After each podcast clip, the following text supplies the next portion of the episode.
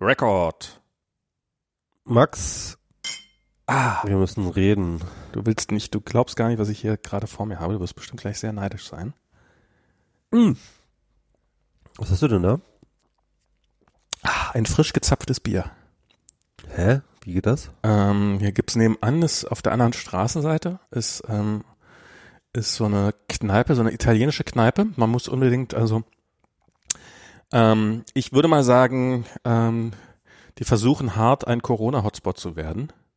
Okay. Ich habe gerade Leute gesehen, die sich da getroffen haben und natürlich umarmt haben.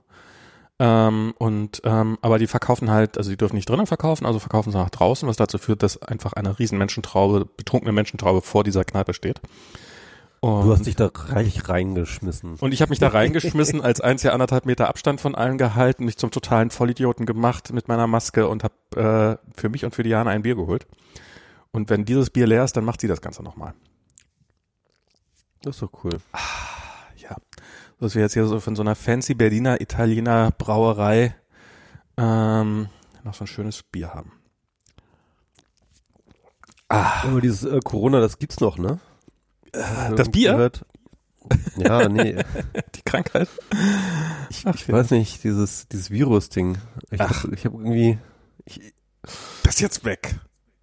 das ist jetzt weg, ne? So gefühlt, so ein bisschen. Ja, also Trump hat gesagt, das ist weg und jetzt, ja, Tatsache, das ist, ich, ich weiß auch nicht, wie ich damit umgehen soll, nach wie vor nicht. Ich, ähm, auf der einen Seite, ich meine, die, die Zahlen steigen bisher nicht merklich, die Zahl, also so, ähm, macht ja alles so einen ganz okayen Eindruck, ähm, und macht ja so den Eindruck, als ob es jetzt, ähm, als ob wir gelockert hätten, aber trotzdem erstmal nichts Schlimmes passiert, was ja was Gutes ist. Ähm, aber ich, es ist halt so ein bisschen, ich habe so ein schlechtes Gefühl dabei, weil wir haben, soweit ich weiß, nach wie vor keine wissenschaftliche Basis, warum nichts passiert. Und ähm, also eigentlich sind wir immer noch auf dem gleichen Stand wie im März, also ein bisschen weiter vielleicht. Ähm, oder auf einem ähnlichen Stand, aber und ich komme mir immer doof vor. Also auf der einen Seite bin ich, werde ich immer total, also ich bin, ich bin, bin echt, ähm, wenn ich irgendwie andere Leute treffe oder sowas, weißt, weißt du, wir, also wir haben, ähm, wir waren irgendwann mal irgendwie im Wald unterwegs mit Freunden und ich halte dann halt besser Abstand als die oder glaub zumindest, also ach, achte da mehr drauf und die anderen um mich rum und da, dadurch wird das Ganze für mich immer super unentspannt. Ich glaube, das habe ich schon beim letzten Mal erzählt. Und ähm, und so ähnlich, ich es ist ja nicht so, dass ich den Leuten, also auf der einen Seite gönne ich den, also ich, ich werde immer, ich werde immer so, so ein bisschen grumpy, obwohl ich eigentlich weiß, die Leute machen meistens nichts. Also ich meine, draußen ist ja nach allem, was wir wissen, absolut in Ordnung. Also ich meine, umarmen ist jetzt vielleicht trotzdem eine dumme Idee.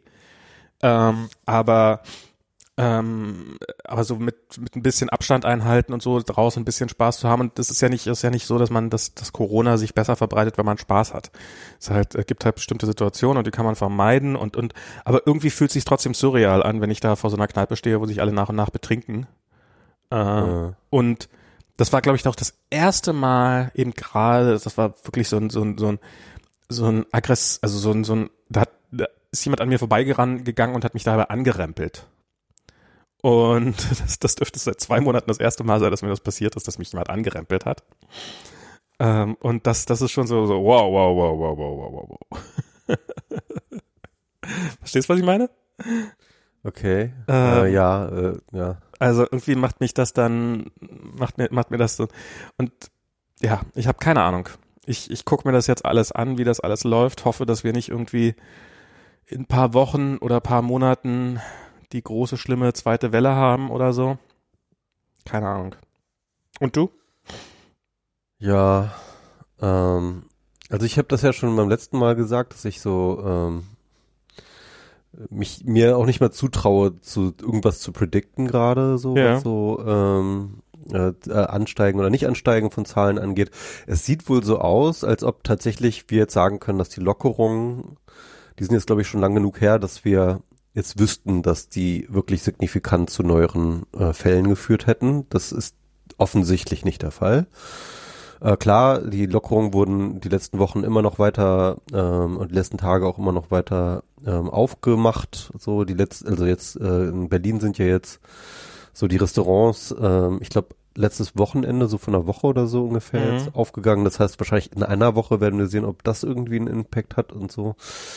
Ähm, ich denke, ich, ich bin da auch noch immer ex extrem vorsichtig, aber ich glaube, wir sind mittlerweile an einem Punkt, wo wir schon doch eine ganze Menge wissen ähm, Ja. über Also da, darum, Übertragungsereignisse so und ähm, also manche Sachen sind jetzt jedenfalls offensichtlich und das ist das, was wir eigentlich auch schon ja schon häufiger hier gesagt haben. Also das heißt, Innenräume sind auf jeden Fall sehr sehr viel, also um um vielfaches äh, gefährlicher als außen.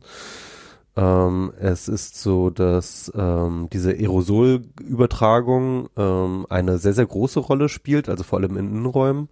Ne, also Schwebepartikel, ähm, die sich halt länger in die Luft halten können, wenn eben zum Beispiel kein Wind weht oder so etwas im, im geschlossenen Raum Mhm. und sich im Raum dann halt ausbreiten. Ähm, das ist halt, glaube ich, äh, eine ganz, ganz wichtige Erkenntnis. Äh, sogar Drosten, ähm, also Drosten hatte auch am Anfang irgendwie im Podcast immer gesagt, ja, vielleicht gibt's Aerosolübertragung, ganz vielleicht, irgendwie so ein bisschen. aber Mittlerweile, ja, oder vermutlich wird's keine Rolle spielen, war es Mhm. eigentlich bisher immer so. Jetzt mittlerweile sagt er, er schätzt es auf 50 Prozent, ne? 40. Also- 40. Für, warte mal, 50. 50. Ja, genau. Ich Also Hälfte, er, er meint, er, er meint, er, er, also er hat das ein bisschen un, ungenau ausgedrückt, äh, er meint halt äh, Hälfte, Hälfte Aerosolübertragung, Hälfte ähm, Droplets und 10% Schmierinfektion, was natürlich dann nicht auf 50 kommt, sondern das ist natürlich alles nur eine Schätzung, insofern ist es auch nicht belastbar oder so, aber auf jeden Fall ganz, ganz viele Klar. Studien zeigen jedenfalls, dass diese Aerosolübertragung definitiv keine Randerscheinung ist, sondern halt ähm, äh, signifikanten Anteil an den Infektionen hat und dann auch mal gleich zu Großinfektionen kommt, ne? Also wie diese Situation dort im Restaurant, wo dann plötzlich so ein äh, Erkrankter dann irgendwie äh, 15 weitere ansteckt. Ähm, oder eben äh, bei den Chorproben. Es gibt zum Beispiel jetzt auch ein Beispiel, es, es gab ja, glaube ich, eins in Schweden, irgendwie so ein Chor, nee, nee, in Dänemark oder so war dieser Chor. Oder wo war das? Oder in Finnland? Ich weiß nicht mehr, egal. Jedenfalls gab es ja schon mal dieses Chorbeispiel. Jetzt gibt es in den USA auch ein Chorbeispiel, wo halt auch ungefähr zwei Drittel der Leute in dem Chor angesteckt worden sind. Also äh, diese Aerosolübertragung scheint vor allem dann gut zu funktionieren, äh, wenn die Leute singen oder laut reden tatsächlich, ne? Also also die, ich, ich kann mir vorstellen, dass beides, dass beides spielt, dass, dass, dass du gleichzeitig heftig ausatmest und heftig einatmest. Also die Ja, alle, atmen, alle atmen ja ganz viel dabei und, und atmen ja heftig und stoßen viel Luft aus und müssen dementsprechend viel auch wieder einatmen. Jein. Ja, also das kann natürlich auch äh, der Fall sein, aber ähm, äh, es gab da auf jeden Fall Untersuchungen, was so ähm, Aerosol angeht, dass halt tatsächlich lautes Sprechen sehr, sehr viel Aerosol äh, produziert. Ach so, auch noch das noch, okay.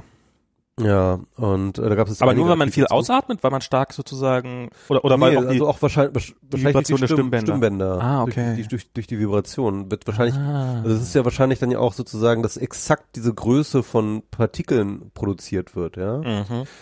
Ähm, die wird beim lauten Reden so und das ist auch übrigens, äh, warum zum Beispiel Drosten glaubt, dass es äh, in äh, halt überall auf der Welt plötzlich äh, in, Schlei äh, in Fleischfabriken äh, dazu kommt, weil dort halt ein sehr hoher Lautstärkepegel ist und die Leute halt laut miteinander reden müssen. Ne? Ah. Und warum Ischgl auch so Ah. wahnsinnig äh, gut funktionierte, weil in der Disco musst du dich auch die ganze Zeit anschreien. Die Ah, das macht Sinn. Oh Gott, Ja. ich, ich, ich stelle mir immer die ganze Zeit vor, wie diese Journalisten, die vor Trump da sitzen müssen, irgendwie, wenn der irgendwie mal wieder vor vier Stunden vor sich hin brüllt, ähm, ohne eine Maske dabei aufzusetzen, das finde ich auch. Max, wir müssen schweigen. Aber das, aber das habe ich mich schon gefragt, weil ähm, ich meine, diese, diese, diese Masken machen es ja auch durchaus schwer. Ähm, ich wollte ähm, zum, zum Muttertag habe ich, äh, habe ich unsere Bäckerin, äh, also wir haben hier so einen so einen- so einen Back, Backstand um die Ecke und die haben sehr gute vegane Croissants, aber die haben natürlich sonntags zu. Und darum habe ich die gebeten, freundlichst mir doch äh, so ein paar Rohlinge zu geben, dass wir, dass ich am Sonntag ein paar vegane Croissants aufbacken konnte. Hat's auch problemlos gemacht. Und ich habe das dann probiert, so ein bisschen in so einem säuselnden Ton zu erklären. Die hat mich halt schlicht und ergreifend nicht verstanden, weil ich diese dämliche Maske auf hatte. Ich dachte, das wird ein totales Problem, dass die die rausrückt. Aber die, hat, die war total genervt davon, dass das mich nicht verstanden hat, warum ich nicht einfach sagen kann, was ich will. Und diese scheiß Rohlinge gegeben. Ja, also das ist, ich habe mich schon gefragt, warum nicht, ähm, könnte man nicht vielleicht auch irgendwie so, kann man das vielleicht technisch lösen, dass alle mit so kleinen Bluetooth-Lautsprechern rumrennen und die ganze Zeit nur leise vor sich hin sprechen oder sowas?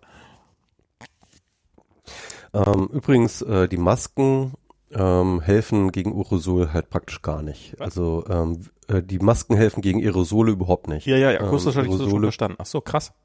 Die gehen da durch. Aerosole gehen, gehen da durch oder, oder entweichen. Also äh, für Dropperlets sind die, sind die gut, aber für Aerosole halt nicht. Also gar nicht. Ähm, ja, äh, schlechte Nachricht.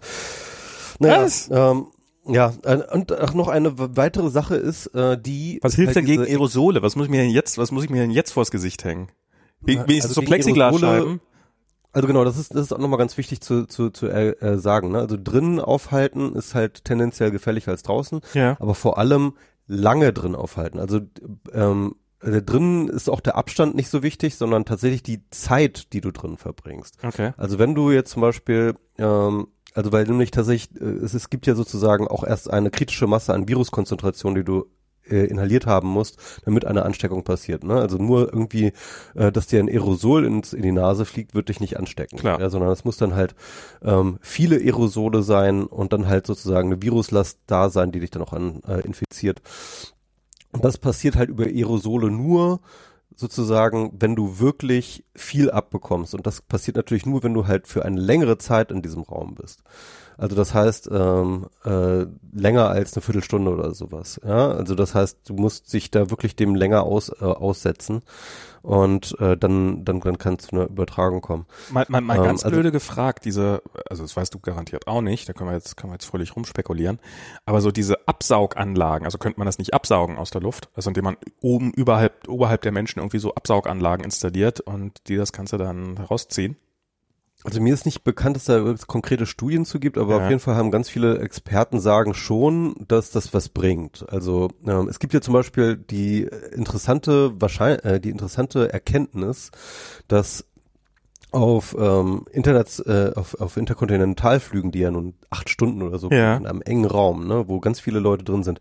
Wir wissen, dass in diesen Maschinen praktisch seit Monaten immer mehrere von den Covid-Kranken sozusagen mitgeflogen sind. Ja, Die müssen einfach, das ist jetzt Gesetz. nachvollziehbar.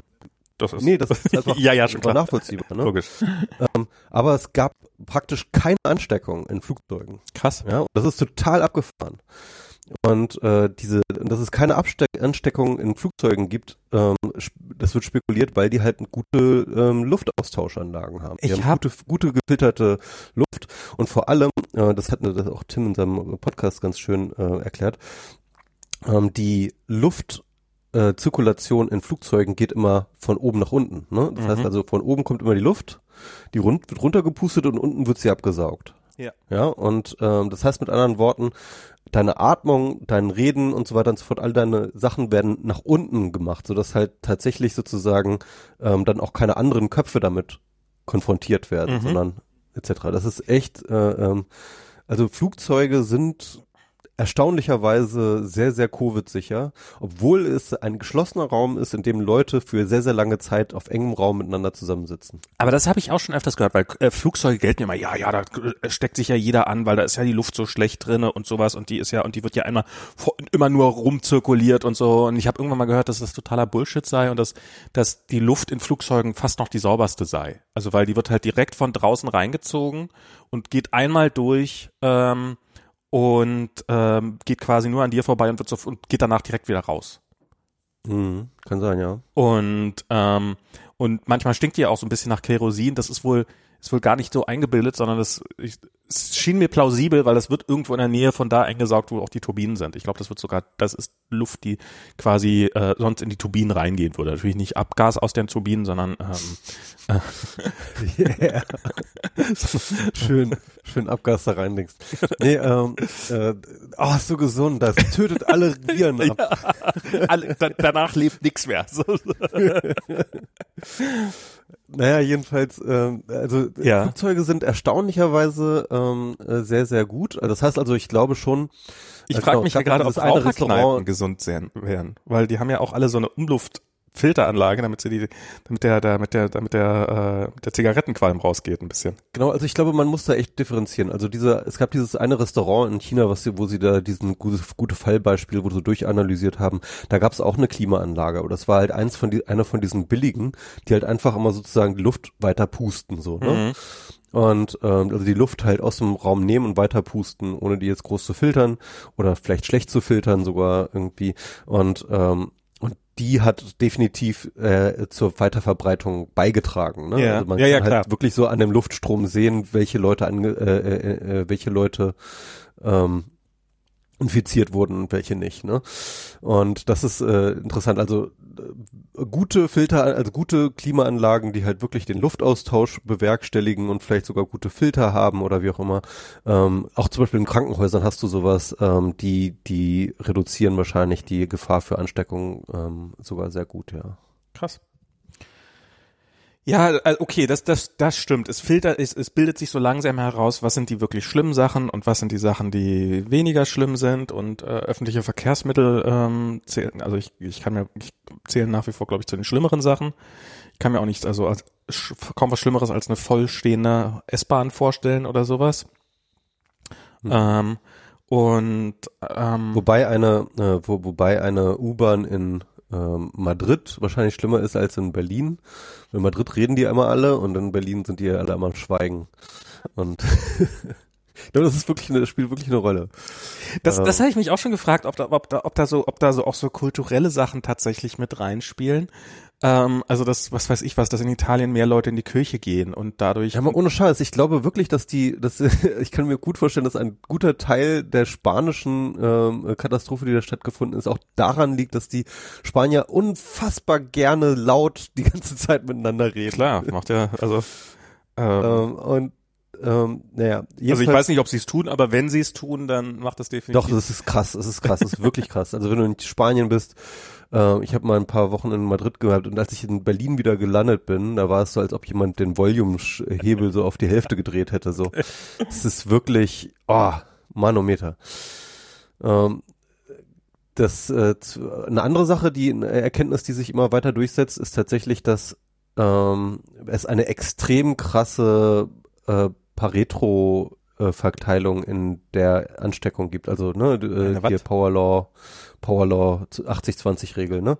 Also das heißt, ähm, dass praktisch fast äh, die, die, also die allermeisten Fälle, die allermeisten Kranken stecken überhaupt niemanden an. ja, das, das, das finde ich auch super spannend, ja. Also überhaupt niemanden, gar Mhm. niemanden. Ne? Also so 80 Prozent der Leute stecken überhaupt niemanden an, Krass. krank werden. Und ähm, und die Leute, die angesteckt werden, sind dann halt wirklich so von sehr sehr sehr wenigen Leuten. Und ich finde das aber ehrlich gesagt auch noch relativ ähm, rätselhaft, ähm, wie das dann sozusagen ausgewählt ist. Ob das dann auch Leute sind, die eventuell, ich, ich frage mich halt, weil ich meine, sag mal so, diese Superspreading-Events, die wir kennen, ne? Ja. vom Setting her passieren die doch eigentlich relativ regelmäßig. Also so, dass dieses Setting, das findet man doch ständig jeden Tag überall. Oder nicht, also, also in Was jedem? Land ständig. Also, also diese Settings, in denen Superspreading passiert, ne? Also jetzt noch, äh, auch noch oder, oder? Die wir kennen. Also die, die, die Superspreading-Events, die wir kennen, ne? Also, keine Ahnung, Chorprobe, Ja.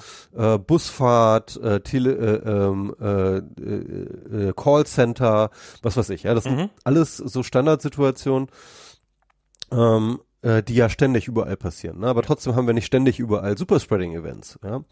Und klar, wir haben natürlich auch noch äh, so wenig Inzidenz, dass ähm, die meisten Callcenter wahrscheinlich noch keinen Kranken haben und so, aber trotzdem, ähm, man fragt sich doch, dass es das kann nicht irgendwie normal verteilt sein, ja. Also ich kann, also ich frage mich, ob es zum Beispiel so Leute gibt, die so ein bisschen prädispo äh, prädispositioniert sind, Superspreader zu werden. Also Leute, die eine besonders feuchte Aussprache haben oder auf einer bestimmten Wellenlänge ähm, deren, deren Stimme moduliert oder so, dass die halt besonders viele Aerosole ausgeben Ah, oder okay. sowas. oder dass ähm, Also meinst du, dass bestimmte es nicht Leute nur, dass es nicht mehr nur Events sind, sondern auch Menschentypen quasi, also die jetzt auch Genau, oder oder oder ein, eine höhere Viruslast einfach äh, rausbringen oder sowas. Also Ja. dass das so irgendwie, dass das ungleich verteilt ist. So, ja? Na, es also, reicht ja schon, wenn die Leute soziale, äh, sozial aktiver sind im Zweifelsfall und mit mehr Leuten reden oder irgendwie sowas oder oder ähm, weißt du, so, so, so eine Späße. Das, aber ja, ja, das ist Ja. auf jeden Fall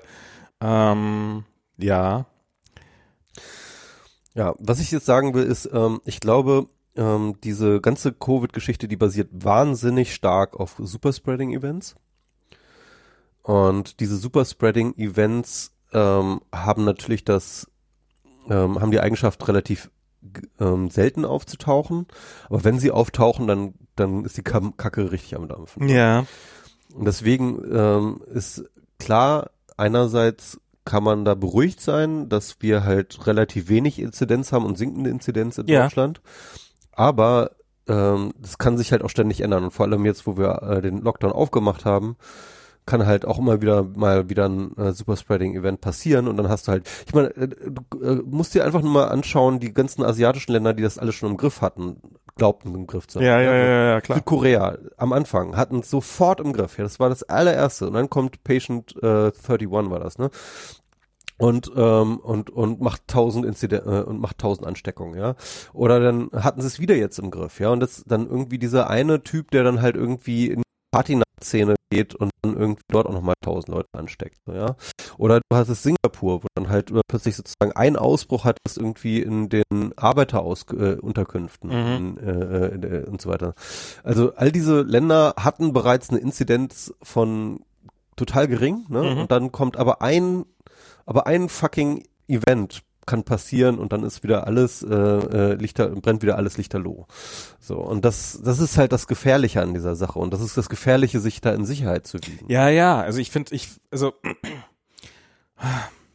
ja, es ist, es ist, äh, es ist schwer, es ist schwer irgendwie, einen, finde ich, einen normalen Umgang damit zu finden. Ähm, also aus den Gründen, die ich dir schon genannt habe, weil wir, also ich, ich finde ja auch, dass das Irre nach wie vor ist ja, das ist ja wie Lottospiel. Beim Lottospielen ist ja die Chance, die, die Wahrscheinlichkeit, dass der Einzelne gewinnt, jemals in seinem Leben, selbst wenn er jede Woche brav spielt, ähm, dass er, dass er einen Sechser hat, ist ja nahe Null. Aber trotzdem tun die Leute so, als ob sie jede Wo- Woche eine Chance hätten, beim Lotto zu gewinnen, weil irgendjemand gewinnt auch jede Woche beim Lotto. Und, oder fast jede Woche. Und das sehe ich so, so ähnlich. Das war, wir waren vorhin bei meinen, äh, wir waren vorhin bei meinen Eltern und das war dann auch, ähm, dass die letzten Mal, also wir haben draußen gesessen im Garten und die letzten Male haben wir es dann so gemacht, dass wir, ähm, dass wir quasi, ein, hier Diana und Kolja und ich, wir hatten einen eigenen Tisch und meine Eltern haben halt an einem anderen Tisch gesessen. Wir haben ein bisschen Abstand dazwischen gelassen und heute hatten sie so eingedeckt, dass sie quasi, wir hatten an einem großen Tisch gegessen, äh, gesessen, einfach mit viel Abstand dazwischen. Und ähm, oder mit relativ viel Abstand, gar nicht mehr. Aber der Drosten hat ja gesagt, draußen ist es ja gar nicht so wichtig, so wahnsinnig viel Abstand zu halten. Ich hoffe mal, das stimmt auch. Und ganz ehrlich, wir können eigentlich ausschließen, dass wir es haben. Wir wissen alle, dass wir es nicht haben, aber nur wenn alle weiterhin so tun, als ob wir es hätten, obwohl wir es eigentlich, obwohl wir eigentlich wissen, dass wir es nicht haben, haben wir eine Chance dafür zu sorgen, dass wir es weiterhin nicht haben. Das finde ich ist nach wie vor ein merkwürdiger Umgang. weißt du, was ich meine? Hm. Ja. Und äh, und ähm, insofern wie Lotto. Alle, ähm, jeder weiß eigentlich, jeder sollte eigentlich wissen, dass er keine Chance hat zu gewinnen, aber alle tun so, als ob sie eine Chance haben zu gewinnen und das führt dazu, dass hin und wieder mal einer gewinnt. Und ähm, nur das Sechser am Lotto sich halt nicht ähm, ähm, spreaden wie äh, mit mit exponentiellem Wachstum. Ähm, Ja. Ich meine, der Punkt ist natürlich die Gefahr, dass du es jetzt konkret bekommst, ne, in irgendeiner wirklich hier wie irgendwie auch gearteten Situation ist. Gerade bei der jetzigen Inzidenz wirklich so gering, dass tatsächlich ein Lottogewinn relativ ähm, vergleichbar ist oder ähm, wahrscheinlich sehr, sehr Oh. höher, dass du sehr, sehr viel sehr höher als, äh, also du, wahrscheinlich ist die Gefahr sehr, sehr viel größer, dass du beim Abstand halten vom Auto überfahren wirst. Ja. Ähm, und ähm, das heißt also, ähm, ich, ich glaube, dass, ähm, aber das habe ich auch schon mal gesagt, ich glaube, dieses Abstand halten macht Sinn auf so einer gesellschaftlichen Ebene, aber nicht als Schutzmaßnahme Genau. gegen irgendwas. So, ne? Ähm, und ähm, ja, also ja. Ich habe übrigens ähm, neulich jemanden umarmt. what? Tut mir leid. ich konnte nicht mehr. Und zwar den Generalkonsul von Weißrussland. Oder was? was? Aber Lindner, ne? Ja, ja. Also, äh, ja, also ich konnte mich, ich, ich, ich, muss- ich muss jetzt nicht sagen so. Ihr standet vor Ja. Borchert. Genau. Ich war halt auch in dieser Runde von Borchardt. Christian hat mich eingeladen. Es ist auch ein geiles Steak in Borchardt. Sorry, kann ich auch nicht, kann ich auch nicht Nein sagen. Du hast Steak gegessen, Ähm. das finde ich einfach schlimmer. Ähm, der, äh, nee, war der nicht irgendwie auch mit so einem ähm, Immobilienmogul? War der nicht auch dabei oder sowas? Ich hab nicht. Nee, ich, ich glaube, ich glaube, dieser Generalkonsul ist halt auch Immobilienmongol, wenn ich das richtig verstanden habe. Ah, okay. Das, das war, Also, es ist Doppeltrolle, okay. ich glaube, ich glaube, ich weiß es aber nicht. Ähm, Ach du, ich weiß es doch auch nicht. Ich, ich, ich hab, fand's ehrlich gesagt, ich, ich fand's so ehrlich so ein bisschen komisch wieder, der Lindner wegen des Umarmens jetzt gechampt wurde. Ich habe mich da eher lustig drüber gemacht, dass, äh, also es gab dann diese schönen Bilder wie unfassbar innig und und herzlich der Christian Ja. diesem Menschen war und ich ich meinte weiß nicht, ob ich jemals in meinem Leben Jemand- jemanden so umarmt habe, wie er diesen Typen. genau, jemanden finden, der dich so liebt wie Christian Lindner das Kapital. Ja, das ist, äh, ach, ach, der Lindner Christian. Ähm, Also ansonsten habe ich echt überhaupt nichts dagegen, wenn der Christian da schön Leute umarmt und so. Also du, es gibt einige. Leute, bei denen ich nicht, nicht, nichts dagegen habe, wenn ich jemanden umarmen.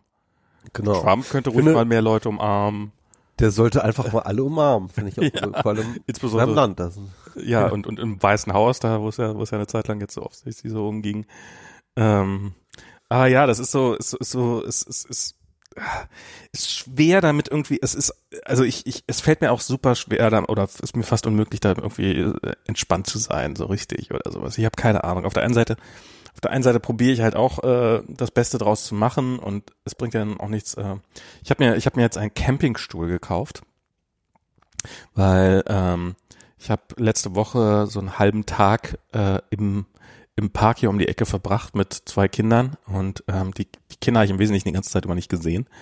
Ähm, aber ich hatte, ich hatte keine Sitzgelegenheit im Schatten und darum habe ich mir jetzt so einen Campingstuhl für 15 Euro irgendwie bei Amazon bestellt und ähm, das freue mich schon aufs nächste Mal, wenn ich dann sitze und dann kann ich auch vernünftig arbeiten da. Also konnte ich nur auf dem Boden sitzen und arbeiten. Das, das ist, das ist halt das Frustrierende gerade. Weißt du, was ich mir bestellt habe oder beziehungsweise versucht habe zu bestellen? Äh, ein Webcam. Ach, Ähm, weil ich, ich meine, erstens so mein äh, MacBook hat ja eine Webcam impl implementiert, diese iSight-Kamera, die ist ganz grauenhaft. ja, ja, die ist ne? bei allen schlecht. Hm? Und unglaublich, was Apple da immer verbaut in seine äh, Laptops, in seine Tausende von Euro Laptops. Ja. Ne? Ähm, unglaublich. Jedenfalls, ähm, ich habe mir jetzt aber, aber ich habe auch einen, ja, einen externen Monitor und da ist halt kein ähm, Mhm. äh, Ding drin und ich wollte auch mal einfach eine gute Kamera auch haben, irgendwie, um da so halt beim Streaming gut auszusehen. Ja. ja, ja, klar. Und dann habe ich mich halt so ein bisschen informiert und äh, tatsächlich ist der Goldstandard ja die Logitech Streamcam Okay. heißt die, glaube ich. Ähm, und das ist, glaube ich, auch das, womit tatsächlich die ganzen YouTuber und, und Twitcher und so weiter und so fort arbeiten.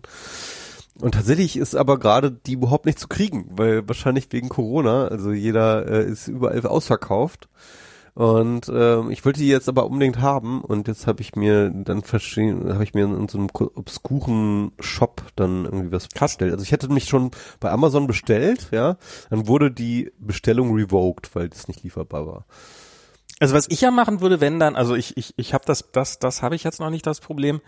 Ähm, also was ich habe zum Glück, glücklicherweise, ich sitze mit dem Gesicht, also der, der, der ähm, Schreibtisch steht vorm Fenster, so dass ich Licht im Gesicht habe und, und vernünftig von vorne angestrahlt werde. Und was ich ja dann am ersten machen würde, erstmal zu versuchen wäre, ähm, es gibt so Apps, mit denen man die, die iPhone-Kamera als MacBook-Kamera benutzen kann.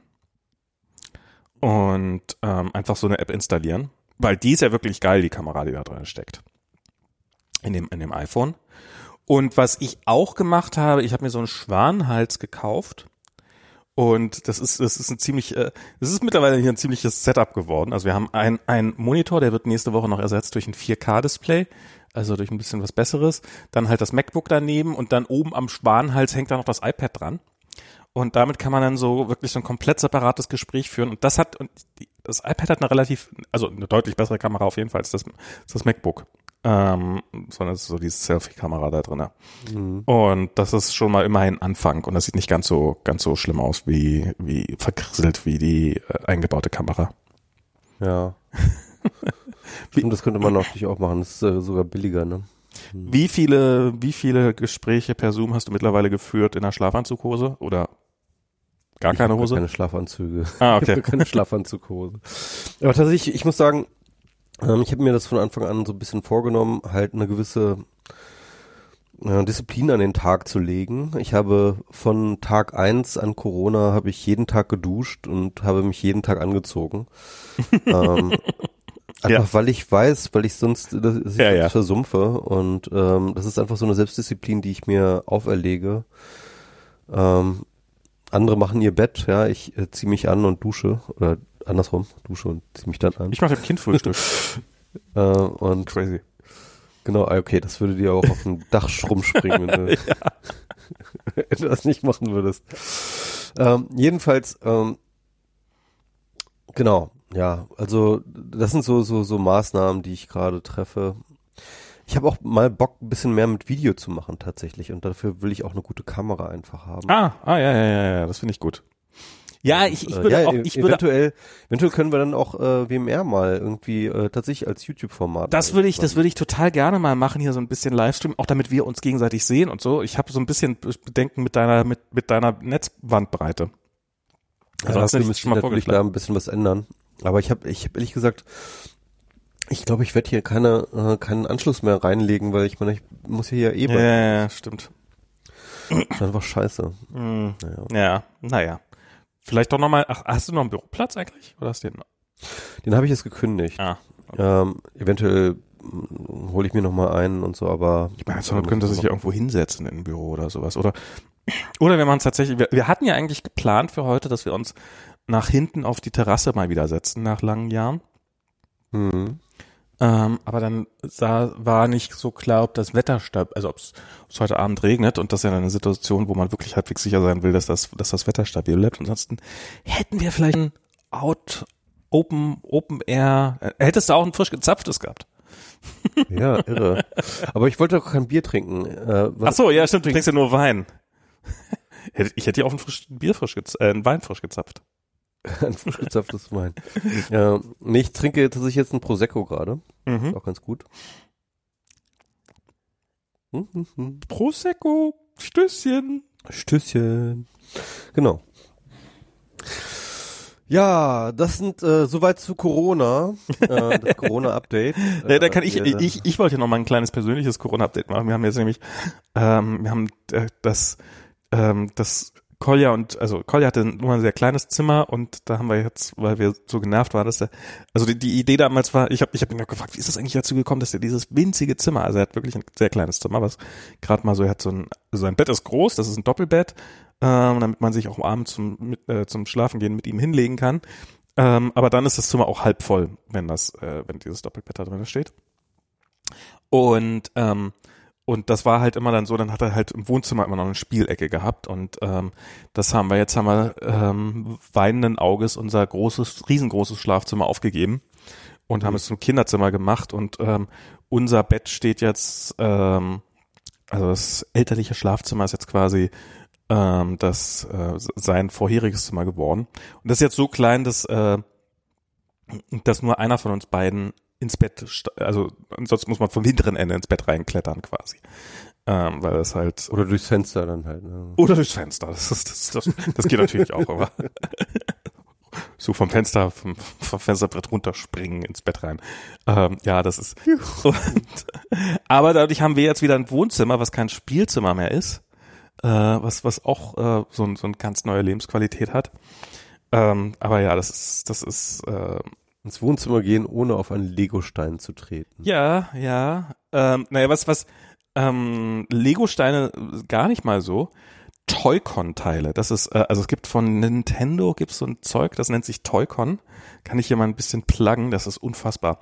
Ähm, das ist so, man baut aus Pappe quasi Controller für die Nintendo Switch. Und Kolja ist ja auch dank Corona äh, Meister im Mario Kart geworden. Der ist inzwischen wirklich echt gut. Und ähm, und dann hat er irgendwann mal das, da gibt's in gibt's in Mario Kart gibt's Werbung für dieses Toy-Con-Zeug. Na ja, okay, dann bestelle ich den Scheiß halt. Wie lange kann das schon dauern? Sitzt da mal zwei. Wir haben da irgendwie, ich weiß nicht, zwölf Stunden oder sowas haben wir das da zusammengebaut, bis wir alle Teile zusammen hatten. Also es waren die besten 30 Euro, die ich in meinem Leben jemals investiert habe, glaube ich. Und man baut da halt aus Pappe, baut man einen Controller zusammen und am Ende kann man damit ein Spiel, da ist ein spezielles Spiel dann dabei, aber eben auch Mario Kart, ähm, kann man mit so einem riesengroßen Lenkrad steuern. Und jetzt ähm, hat er sich angewöhnt, diese Sachen immer wieder zu zerlegen und wieder zusammenzusetzen, zerlegen, zusammenzusetzen. Und das liegt dann alles auf dem Boden rum und die Wahrscheinlichkeit, dass man irgendwann drauflatscht, ist sehr, sehr hoch. Und das ist dann halt so, ah, nein, das war so viel Arbeit, das alles zusammenzubauen. ähm, ja, das macht aber, also hier Toycon ist, also falls, falls ihr Kinder so halt im Alter fünf, sechs Jahre, also der kann es nicht alleine, man muss definitiv mit ihm zusammen machen, aber es ist so ähm, eine, eine der besseren Vater-Sohn-Experiences oder Vater-Kind-Experience, die ich bisher hatte. Das hat echt Spaß gemacht. Hat auch mir mhm. Spaß gemacht. Ja. Ich überlege mir auch, sowas zuzulegen. Also so ein Sohn. Naja, nee. so, so, so, ein Kind? Ich, bräuch, ich bräuchte ja erstmal so ein Kind, damit das irgendwie Sinn macht. Doch, das macht auch so Spaß.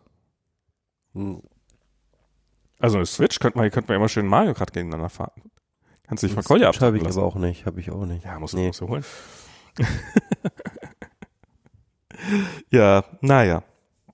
Und äh, damit verbringen. Und jetzt haben wir noch einen, jetzt haben wir noch einen höhenverstellenden Schreibtisch bestellt, so mit bzz, bzz, hoch und runter fahren. Mal gucken, ob der bei Ikea dann vorrätig ist. Äh, ich habe ihn bestellt und ich hoffe mal, dass er dann auch da ist. Das ist ganz gut. Sowas könnte ich auch brauchen. Ich habe ja ähm, im Studio, äh, im ähm, äh, im, im Büro habe ich ja immer so Stehdesk gemacht, ja. weil ich immer so ähm, Rückenprobleme hatte. Seitdem ich jetzt wieder zu Hause bin, bin ich jetzt wieder komplett nur am Schreibtisch, also so ganz normal am äh, Sitzen. Mhm. Aber naja, geht eigentlich auch. Also ich habe jetzt momentan keine Probleme mit dem Rücken, aber ja. Also ich bin nicht. Aber man soll es ja nicht heraufbeschwören. Ne? Ja, also ich bin nicht so der Typ für. Ich, ich weiß nicht. Also ich hatte ähm, ich glaube von aus Holz. Ich hatte nie so, also ich habe manchmal so ein bisschen Rückenschmerzen, aber nie wirklich sowas, sowas lang anhaltendes zum Glück. Ähm, ich glaube, Diana neigt aber ein bisschen mehr dazu. Und es ist jetzt, man merkt das, es ist so, so dieses, man hat noch weniger Bewegung. Also es ist, ähm, das war, ich habe ja auch schon vorher, bevor Corona anfing, habe ich ja auch schon in einem Remote-Job gearbeitet. Und das ist halt wirklich ähm, hier die Apple Watch, die mir immer sagt, wie viele, wie viele Kreise ich, also wie viel ich Schritte bewegt und wie viel, wie viel ich mich an einem Tag bewegt habe. Und ich gebe da nicht allzu viel drauf. Also ich glaube, so mit, im Vergleich mit anderen Leuten und so, also wenn ich, wenn ich irgendwie mit äh, Diana spazieren gegangen bin und die mit ihrer Apple Watch geguckt hat und ich mit meiner Apple Watch geguckt habe, habe ich immer deutlich mehr Schritte schon gehabt als sie, obwohl wir genau die gleiche Strecke gegangen sind. Ähm, aber ich glaube, so für eine einzelne Person ist das schon durchaus ein Aus, eine Aussage. Ähm, und das war schon irre, wie, wie, wie sehr meine, mein ganzer Bewegungs-, meine ganze Schrittzahl und sowas, meine Bewegung zusammengebrochen ist. Einfach aufgrund dessen, dass ich zu Hause gearbeitet habe. Obwohl ich so gefühlt mich gar nicht so wahnsinnig viel weniger bewegt habe. Ähm, und da habe ich immer noch Kolja jeden Tag in den Kindergarten gebracht. Ähm, und, und bin irgendwie noch ein bisschen rum und mittags essen gegangen oder irgendwie sowas. Und jetzt ist ja das auch noch weg. Also es ist, ich möchte, also im Augenblick bewege ich mich echt unfassbar wenig und ähm, dann sollte man wenigstens so schon nicht mal stehen. Ja. Ja, ich mache halt immer so meinen Sport und ähm, bilde mir ein, dass das das irgendwie wieder ausgleicht, aber das ist natürlich auch nicht mehr Sport, Besser als, als ich vorher gemacht habe. Ja, klar. Ja, ja. Ich meine, dranbleiben ist ja schon ganz gut. Was ich halt hin und wieder jetzt noch mal mache, ist abends noch mal eine Runde spazieren gehen, ähm, gerne mit dem Drosten-Podcast, so irgendwie noch eine Dreiviertelstunde hier rumlatschen, einfach durch und und ähm, ja gucken, wie so ist lustig, wie so diese, sich so die, die Welt da draußen, so die ersten Male war ich dann quasi alleine. Ähm, und zwischen ist aber doch wieder eine ganze Menge Leben da draußen. Hm. Was auf der einen Seite. Es ist mehr als sonst. Also das ist der Witz. Also ich glaube, ich habe noch nie Parks so voll gesehen wie in den letzten Wochen. So, das ist echt krass. Na, wo willst du noch anders hin, oder? Ja, klar, du kannst ja natürlich auch nicht weg, ne? Du kannst nicht reisen. Das heißt also, ähm, ich glaube, ein signifikanter Anteil der Leute, die jetzt hier in den Parks rumhängen, die würden ansonsten, keine Ahnung, auf den Seychellen oder in Thailand im Rucksack oder was weiß ich unterwegs sein. Und ähm, ja, äh, wir sind irgendwie alle Ja, man kann auch so Großeltern kann man nicht besuchen und sowas und irgendwie steckt man dann so oder kann man schon, aber halt ähm, nicht so nicht so lange und so und viele viele haben auch einfach gerade gar nichts zu tun, weil irgendwie ihr Business gerade gar nicht geht. Ne? Ja. Irgendwie. Manche haben Homeoffice und nehmen es nicht ganz so genau. Das heißt also, ich glaube, es gibt momentan ganz, ganz viele Leute, die ganz, ganz viel Freizeit haben gerade. Ja, aber auch selbst wenn, wenn du Homeoffice machst, du hast halt die, äh, also selbst wenn du es genau nimmst, hast du halt, ähm, musst dich ja zwischendurch irgendwann mal rausgehen. Und vorher hast du vielleicht so einfach auf dem Weg zur Arbeit und sowas ein bisschen, wie gesagt, ein bisschen Bewegung gekriegt, äh, wie es bei mir ist. Und die Leute gehen jetzt hoffentlich vielleicht ein bisschen mehr spazieren oder sowas. Das muss ja nicht mal irgendwie, ähm, mhm. ja. Ja, ist schon, schon irre, das alles so zu sehen. Ah. Ja, ja. Meine ja, Frau hat jetzt, vor, heute ähm, vorgeschlagen, ich soll doch mal zum Friseur gehen. So vorsichtig vorgeschlagen. Ich weiß noch nicht, ob ich das tun werde. Ob ich einknicke. Zum Friseur? Ja. Ja, ich überlege auch. Aber ich denke, ich bin auch ein bisschen stolz auf meine ähm, Corona-Solidaritätsfriese.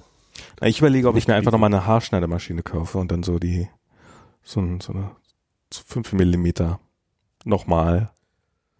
Ach, das habe ich schon mal gemacht, das sieht bei mir scheiße aus. Sieht bei mir auch scheiße aus, aber.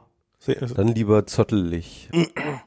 Ja, also es ist, es, es nervt halt. Also ich, ich, ich, ähm, es ist halt, dass mir, so, gestern hatte ich mal wieder auf der Oculus Quest hier gespielt und dann hatte ich so, dass, dass mir die Haare unter der, also dass ich die, ähm, dass ich die Haare mit eingequetscht hatte und dann quasi in meinem Spielfeld die ganze Zeit meine Haare umgesehen hatte und die dann irgendwie da rauszotteln mussten und so. Und wenn ich die frisch gewaschen habe, dann fallen mir die ständig so merkwürdig ins Gesicht und das nervt einfach. Das ist, das ist der Hauptgrund. Also das, ich will die einfach nur weghaben. Das ist, mich sieht ja eh keiner. Ich habe heute so ein T-Shirt an, das habe ich mir extra gekauft, ähm, habe ich mir neulich, habe ich mir zu Weihnachten selber geschenkt. Und zwar ist das eins, das ist von so einem San Francisco Lokal ähm, Maler, der hat bei uns da an dem an dem ähm, an unserem Pinhole, an unserem Coffeeshop, wo wir immer waren, hat er hat er so ein so ein riesengroßes Wandgemälde gemalt. Und auf dem Wandgemälde war auch unser Haus zu sehen. Also quasi so von der Neighborhood. Und äh, von dem habe ich mir ein T-Shirt bestellt, quasi auch die fast die gleiche Ansicht, aber dummerweise so, dass unser dass unser ähm, dass unser unser Haus wieder nicht, dass unser Haus nicht drauf ist. Ähm, und und ich habe mir dieses T-Shirt gekauft und jetzt habe ich so richtig, als ich so erstmal so, ach man, jetzt habe ich mir extra so ein schönes T-Shirt gekauft und keiner wird's sehen. Und äh, weil, weil man halt, weil selbst wenn, selbst wenn, müsste man eher ein bisschen näher rankommen, um um um sich genau angucken zu können, äh, um, um zu sehen, was drauf ist. Und sieht man halt einfach nicht. Ich habe ja in der Anfangszeit von Corona, also die ersten zwei Wochen, ich finde es auch so interessant, wenn man jetzt zurückdenkt an die ersten zwei Wochen, ähm, also als ich gerade wiedergekommen bin aus äh, Bali, ne, was das für eine andere Stimmung war, ne, yeah. die wirklich, wirklich so die Angst in der Luft war und wo wirklich auch niemand draußen war, ne? Und ich mhm. bin dann halt, ich bin da damals schon immer so spazieren gegangen und habe dann immer auch so eine Radtour, also Radtour, bin dann irgendwie in die Innenstadt gefahren zum Brandenburger Tor, es war alles leer. Ja. Yeah, es war yeah. einfach leere Straßen, es war einfach nichts los, es war so krass. Also wirklich so gespenstisch, ne? Na egal, auf jeden Fall in dieser Zeit habe ich mir halt auch einfach, habe ich dann auch gedacht, okay, das kann man ja mal nutzen und habe dann halt so ähm, einen Schnauzer mir stehen lassen. So. Das, das muss, man, muss man als Mann auch einfach mal ausprobiert haben, wie das aussieht. Habe ich dann so eine Woche oder so habe ich bin ich mit dem Schnauzer rumgelaufen. Das war irgendwie okay. Das musste ich einfach mal ausprobieren. Die, jetzt kommen langsam so die Corona Stories. Ja, es war ganz witzig, ja. Es, äh, ich habe da auch so äh, YouTube, äh, hier Instagram-Stories darüber gemacht. Das war, ich fand das ganz, ganz, ganz geil eigentlich so, äh, das auch so ein bisschen auszuprobieren, auch so ein bisschen als, keine Ahnung, Ablenkung. Ey, damals war ich auch auf einem ganz anderen Trip, so, ne, war ich, oh, ey, wie, wie, wie einen das so gecaptured hat, also mich jedenfalls, ne, ja. so, ähm, krass, ja. Ja, das finde ich, das finde ich, äh, ich habe mittlerweile, mittlerweile bin ich so viel entspannter und das ist eigentlich auch ganz gut. So, ich ja. bin eigentlich nicht entspannter, weil ich habe jetzt gerade ganz viel Stress und ich muss jetzt gerade sozusagen außerhalb von Corona ganz viele Dinge schaffen, auch vor allem auch, weil ich die letzten Wochen so gecaptured war, dass ich halt auch nicht wirklich produktiv war. Jetzt muss ich halt sozusagen ganz viel aufholen. Ich habe ganz viel Druck. Und ähm, deswegen bin ich auch jetzt unentspannt, aber halt auf so eine eher herkömmliche Weise. ja, ich finde, also ich finde schon jetzt so, wenn ich, wenn ich mit dem Auto fahre, so die ersten, ähm, wir, wir sind dann halt am Wochenende immer mal rausgefahren und am Anfang war das wirklich so, dass, dass man auch am Wochenende, dass man, dass da sehr, sehr wenige Leute draußen waren. Und jetzt ist halt, ähm, heute sind wir halt bei meinen Eltern gewesen, habe ich ja schon gesagt. Und das ist, das war ein wesentlich normaler Berufsverkehr, sage ich jetzt mal, was heute hier war. Ja, das ist mittlerweile normalisiert, ja. Und ähm, Und irgendwie finde ich es auch, also ein bisschen, da, da sind auch so Dinge dabei, die, die man wieder vermissen würde. Ja, ja, ja. Total, ne? Also ähm, in dieser Zeit am Anfang war halt so wenig Verkehr, dass es so, so sich, sich so anfühlte wie früher, so als ähm, als Berlin noch nicht ganz so überfüllt war. Als wir noch irgendwie, keine Ahnung, so drei Millionen hatten oder so. Was? Gab's die Zeit mal? Ja, Ah. also so 2008, 2009 irgendwie, das war, da, da war es so auf dem Tiefpunkt irgendwie. Waren das da tatsächlich eine Million weniger Menschen als jetzt? Ich meine, jetzt sind es irgendwie über vier Millionen, oder? Also ich weiß, dass die Zahl Ich der, glaube, ja stimmt, wenn schon bei jetzt, vier Millionen? ich weiß es nicht, Ja, aber, aber ganz. ich glaube, die, die Zahl, so, dass irgendwie 100.000 Leute pro Jahr dazuziehen, das wären ja über zehn Jahre eine Million. Also Ich weiß auf jeden Fall, dass noch 2010 habe ich noch gelesen, dass ähm, Berlin netto äh, Leute verliert. Ja, ja, das ist lange vorbei. Das ist aber schon lange vorbei, ja. Und aber das war halt zu der Zeit so. Ne? Also Berlin ist eine Zeit, ist eine ganze lange Zeit geschrumpft, obwohl es sich nicht so anfühlte jedenfalls Ja. bestimmte Milieus. Aber auf jeden Fall, ähm, ja, was ich, äh, ja, also damals war es einfach so, das hatte man, da hatte man das Gefühl, also gerade so, also ich finde das ja mal so abgefallen, wenn man so auf dieser ähm, Karl-Marx-Allee war oder so, ne? Diese, diese total riesige leere Straße. Ja, stimmt. Die ist immer noch leer. So, man, man fühlte sich da mal, ja, die, die ist immer noch wahrscheinlich, da fühlt man sich immer noch so verloren drin, aber, ähm, aber ich sag mal so, ähm, am Anfang, als ich nach Berlin kam, war das, war das noch krasser als das ja, ja, ja, ja, das kann durchaus sein. weil, weil es war wirklich so lost in space und ähm, das ist irgendwie nicht mehr der Fall. Ja, und mittlerweile ist es halt, äh, also aber man hat man, aber auch der Unterschied im Verkehr, also damals war es, gab es einfach noch nicht so viel Verkehr. Ja. Ja, aber das ist, also ich finde so, ähm, ich, ich, ich weiß auch, also zum Beispiel, mir- sind auch so ein paar Sachen sind mir aufgefallen, mir tatsächlich ganz gut gefallen. Also zum Beispiel haben wir einige, eine Handvoll Zoom-Partys gemacht im Laufe der, der, der letzten paar Wochen und das wird ja sicherlich auch noch eine, hoffen, noch eine ganze Weile so weitergehen.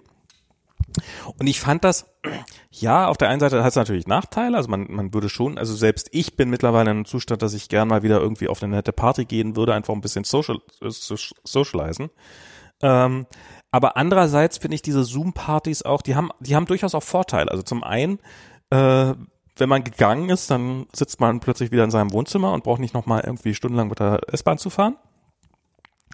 Ähm, aber ich finde das auch so, ähm, also was halt oft ganz nett ist, dass Diana kann die ganze Zeit dabei bleiben und sich die ganze Zeit mit irgendwelchen Leuten unterhalten, während ich hin und wieder mal einfach so einfach weggehe und dann wieder dazukomme und halt zwischendurch auch was anderes mache, weil ich halt so viel Sozialkontakt dann auch nicht brauche. Und es ist normalerweise dann gerne mal so, dass entweder gehe ich früher oder ich fange halt an, irgendwann Diana zu, so, ja, lass uns gehen, lass uns gehen, lass uns gehen. Und sie würde eigentlich gern länger bleiben und ich wäre eigentlich schon gerne viel früher gegangen. Und das kann man plötzlich so machen bei solchen Zoom-Party, dass man sich zwischendurch auch mal aus chillt und dann halt so irgendwas anderes macht und äh, Diana macht weiter und ich mach dann, ich komme dann halt später wieder dazu. Und was ich so gerade bei Geburtstagspartys, wir haben ja einmal so reingefeiert, dass man so nicht so dieses sich irgendwie anstellen, um dann das Geburtstagskind zu umarmen und zu gratulieren, so das, das fand ich total angenehm, dass es das überhaupt nicht gab. Das war einfach, yeah, alles Gute, tschüss. ähm, ja, naja, das fand ich äh, so, so, also mal gucken, Ja. die Corona-Partys.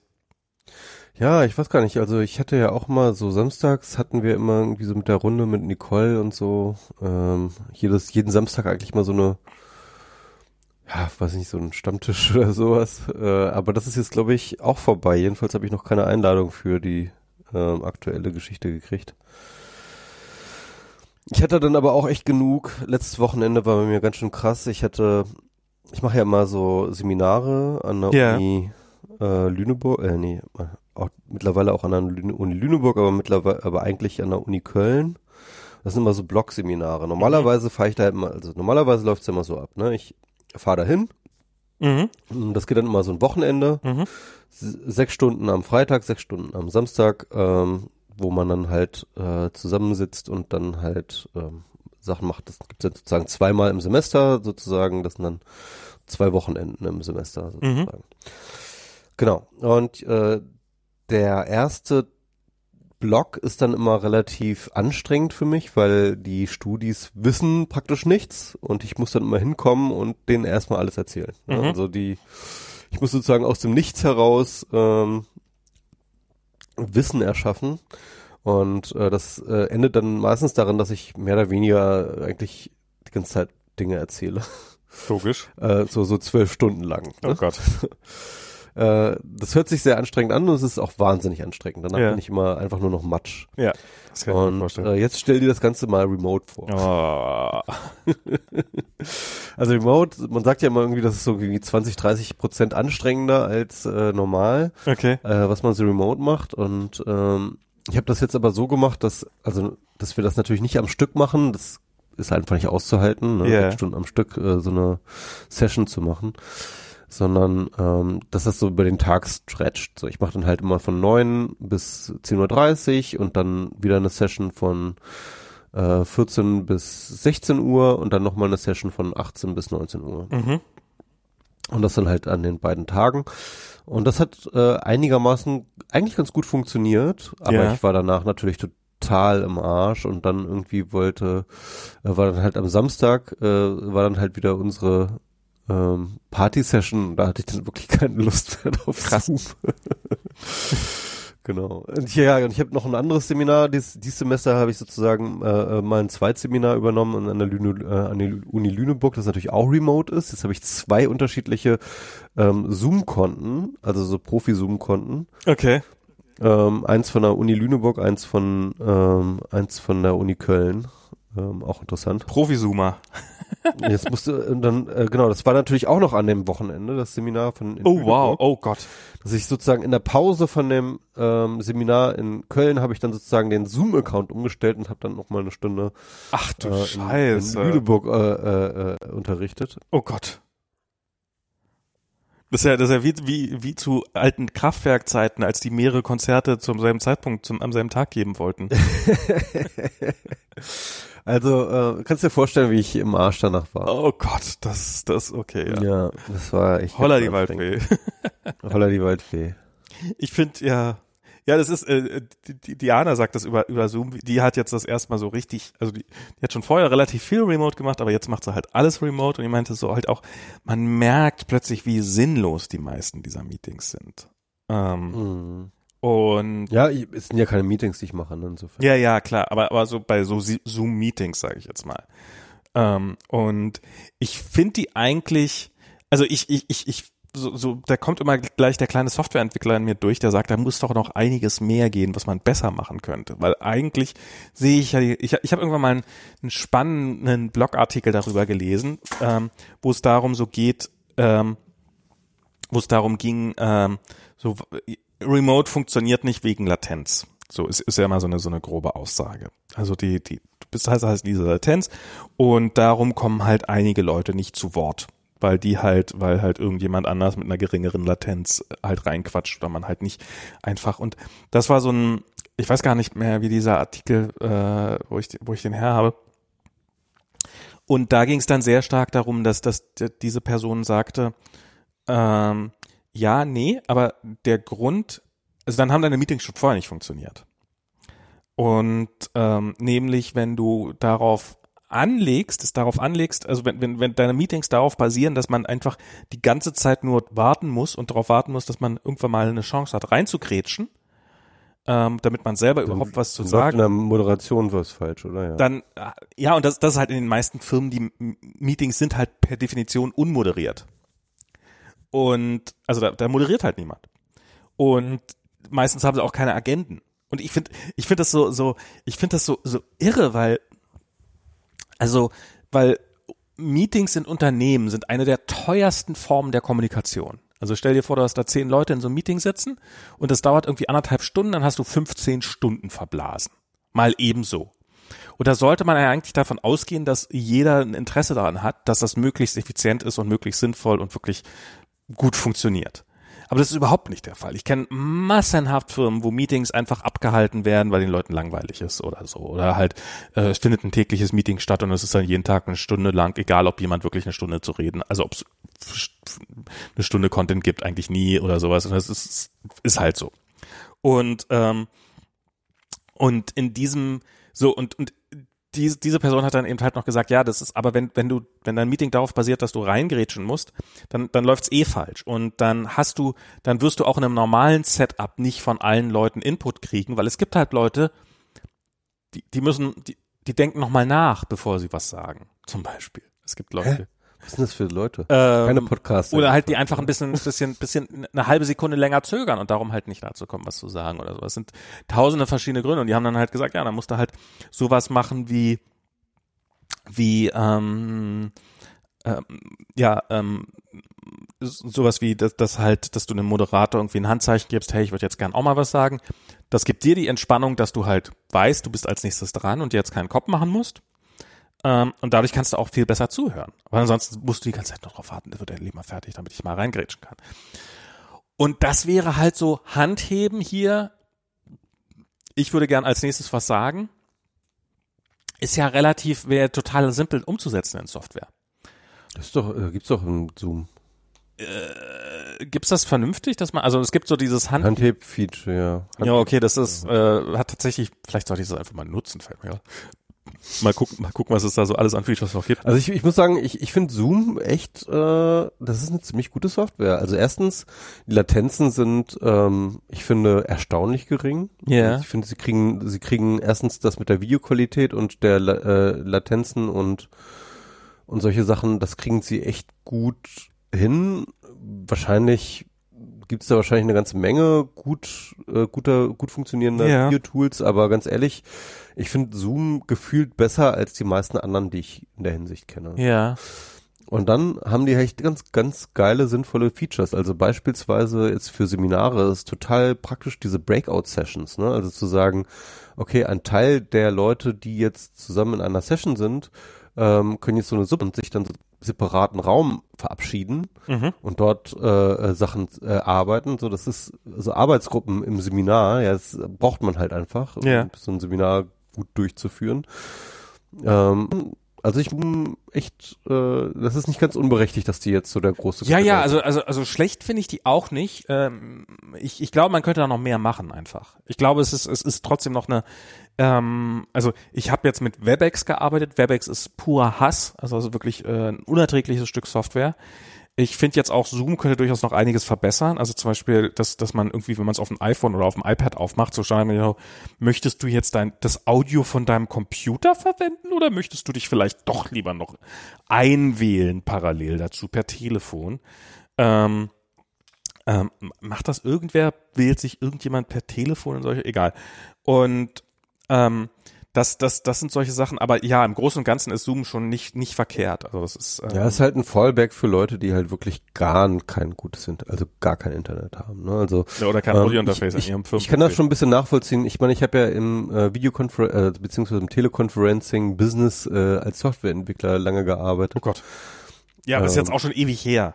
Das ist ewig her, aber der Punkt ist, ähm, ähm, wir haben halt immer so gedacht. Wir haben immer äh, sozusagen vom Worst Case ausgedacht. Ne? Also das heißt, ähm, wie können wir Meetings establishen, Situationen, die eigentlich unmöglich sind, Meetings zu establishen. Hm. Und da war halt immer zu sagen, okay, wir brauchen immer noch eine Fallback-Lösung für die Fallback-Lösung für die Fallback-Lösung.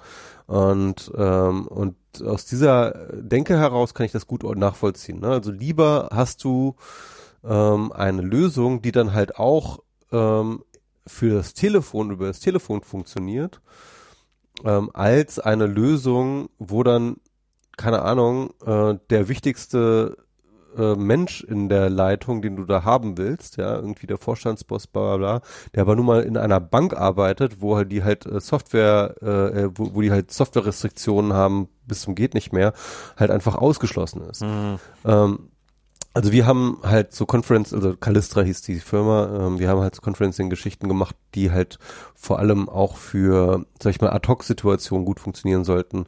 Äh, die Idee war es halt vor allem auch für Sales zu produzieren, also dass halt Leute mal eben Sal- Sales-Pitch machen können.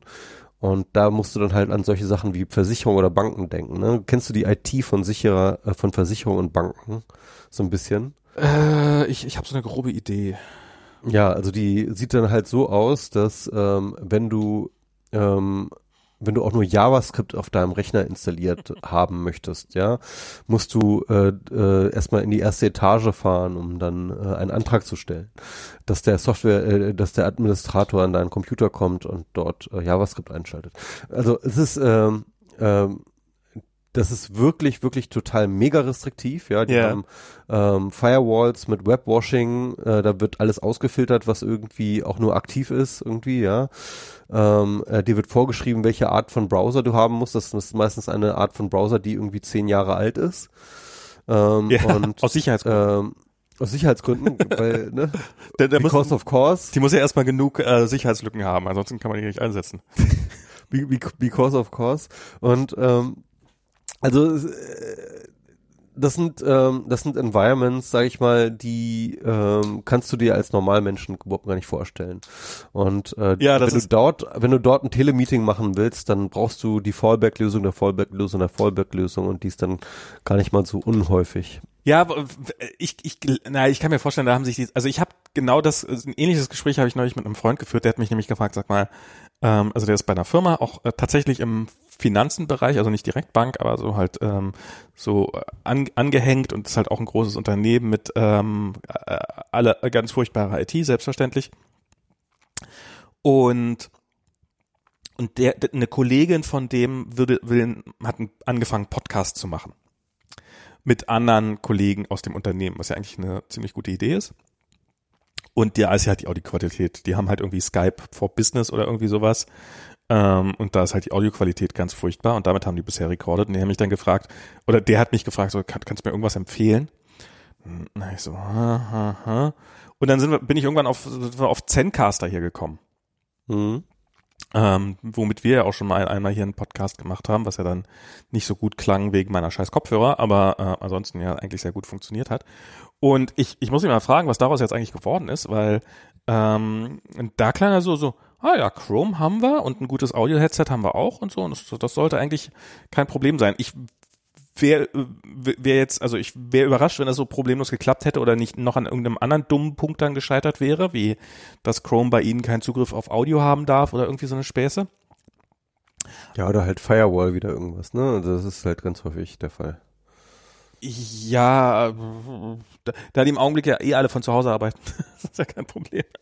Ähm, Also es ist auch interessant, ne? Also der Job eines, äh, sag ich mal, Firmensystemadministrators ähm, ist, glaube ich, auch nicht einfach, wenn du sozusagen erstmal, also ich sag mal so, ne? Ich, ich habe ja, ich habe nicht so wahnsinnig viel Erfahrung in Firmen zu arbeiten, ja, äh, weil ich halt schon sehr, sehr lange äh, Freelancer bin, aber immer wenn ich in Firmen gearbeitet habe, habe ich irgendwie die Systemadministratoren immer, ich hatte immer so eine Hassliebe zu denen, weil die halt so Control-Freaks sind, ne? hm. ähm, die kommen halt immer so mit so einem, die sind immer nur genervt von dir, ne? Ja, Wenn du ja. irgendwas willst und so und ähm, äh, die und, und dann willst du was installiert haben. Was, was installiert haben?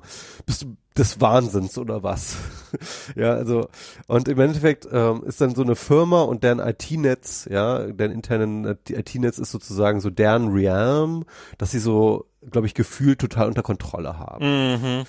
Und, ähm, und ich sag mal so, jegliche Form von Bring Your Own Device oder Homeoffice oder so ist halt für die der totale Kontrollverlust, so, ne? Ähm, und ich glaube, ähm, wenn du dann so ein, so ein Sys-Admin bist in so einer Firma und dann kommt Corona und plötzlich sollen alle Homeoffice machen, dann und du musst jetzt für alle ein VPN einrichten und keine Ahnung was und du weißt nicht, welche Art von Computer mit welcher Konfiguration da plötzlich auf deine Netzwerke zugreift. So, ey, das muss, glaube ich, ganz schrecklich sein. Na, ich, also ich habe zu, ich äh, habe zu äh, IT-Administratoren im Allgemeinen keinen Hass. Wo ich sagen muss, wo es eigentlich sehr, sehr, sehr, sehr gut funktioniert hat, war bei Facebook. Das war ein sehr, sehr offenes System. Ähm, hier mal für ein halbes Jahr bei einer Firma gearbeitet, ähm, wo das dann so, da, da durften dann iPhones durften nicht ins firmeninterne Netzwerk, weil sie nicht sicher genug waren. Und ähm, Nee, ist klar. und aufs ähm, nur, nur, nur Windows XP, das, das ist auf jeden Fall. Ja, nee, nee. Telefone generell nicht. Telefone waren generell nicht äh, sicher genug. Ma- Macs war okay, das war kein Problem und äh, Windows war auch kein Problem. Und du konntest auf deine Mails nur per VPN zugreifen. Der intern die Mail also die gesamte, alle internen Server, sobald du einmal im VPN drin warst, war alles nicht mehr verschlüsselt. Ähm, das war irgendwie so eine Philosophie äh, Frage. Ich weiß nicht, dass man, dass man, dass man Man in the Middle Attack vereinfachen will, oder ich habe keine Ahnung. Ähm, wo, wo, ja, wo ich ja so, so nach allem, was ich weiß, jedes Sicherheitskonzept darauf basiert, also jedes halbwegs moderne, gehe davon aus, dass die schon drin sind. Ähm, also so dieses, hab eine Firewall nach außen und äh, probiere die abzudichten, sondern einfach ähm, und zum Beispiel Google, glaube ich, die machen das, die wollen jetzt gerade VPNs, wenn ich das richtig verstanden habe, komplett abschaffen, weil die wollen einfach eine Infrastruktur schaffen, die so sicher ist, dass sie auch ohne VPNs auskommt. Also nach dem Motto, durch unser VPN kommt eh jeder, äh, kommt eh irgendwer durch und dann sind sie drinne und dann müssen wir es eh so absichern, als ob wir draußen wären und dann können wir auch gleich das VPN uns schenken. Und dieses äh, Compartmentalizing, ähm, also dass du sozusagen ähm, verschiedene so, sozusagen Sicherheitsregionen schaffst, die halt voneinander abgekoppelt sind, so dass du halt von einem Punkt Entry Point nicht sofort in den nächsten springen kannst und so. Ich glaube nicht. Ich glaube, was die tatsächlich machen, ist halt ähm, einfach dafür zu sorgen, dass du die Verbindung, also ein VPN brauchst du ja eigentlich nur, weil ähm, oder in erster Linie nur, weil ähm, die ähm, weil, weil eine Verbindung, weil, du davon ausgehst, dass eine Verbindung, also weil du eine unsichere Verbindung machen willst und darum brauchst du eine äh, sichere Verbindung außen drum. Ähm, genau, also, also äh, VPN ist doch im Endeffekt, du machst eigentlich einen großen Trusted-Bereich. Ja? Genau, du machst also, einen großen ne? Trusted-Bereich und den, der, der ist komplett verschlüsselt und alles was äh, und dadurch, Aber innerhalb des Trusted-Bereichs ist halt alles offen eigentlich mehr oder weniger. Naja, solltest du sicherlich eigentlich auch nicht machen, sondern solltest auch da schon nochmal HTTPS drin äh, benutzen und so weiter und so fort. Aber machen dann halt viele nicht mehr, weil sie halt davon ausgehen, naja, sind wir, jetzt sind wir eh im VPN drin. Und darum finde ich halt die, die Logik zu sagen, na, dann machen wir das VPN außen weg, damit die Leute innen nicht schlampig werden ähm, eigentlich gar nicht so verkehrt.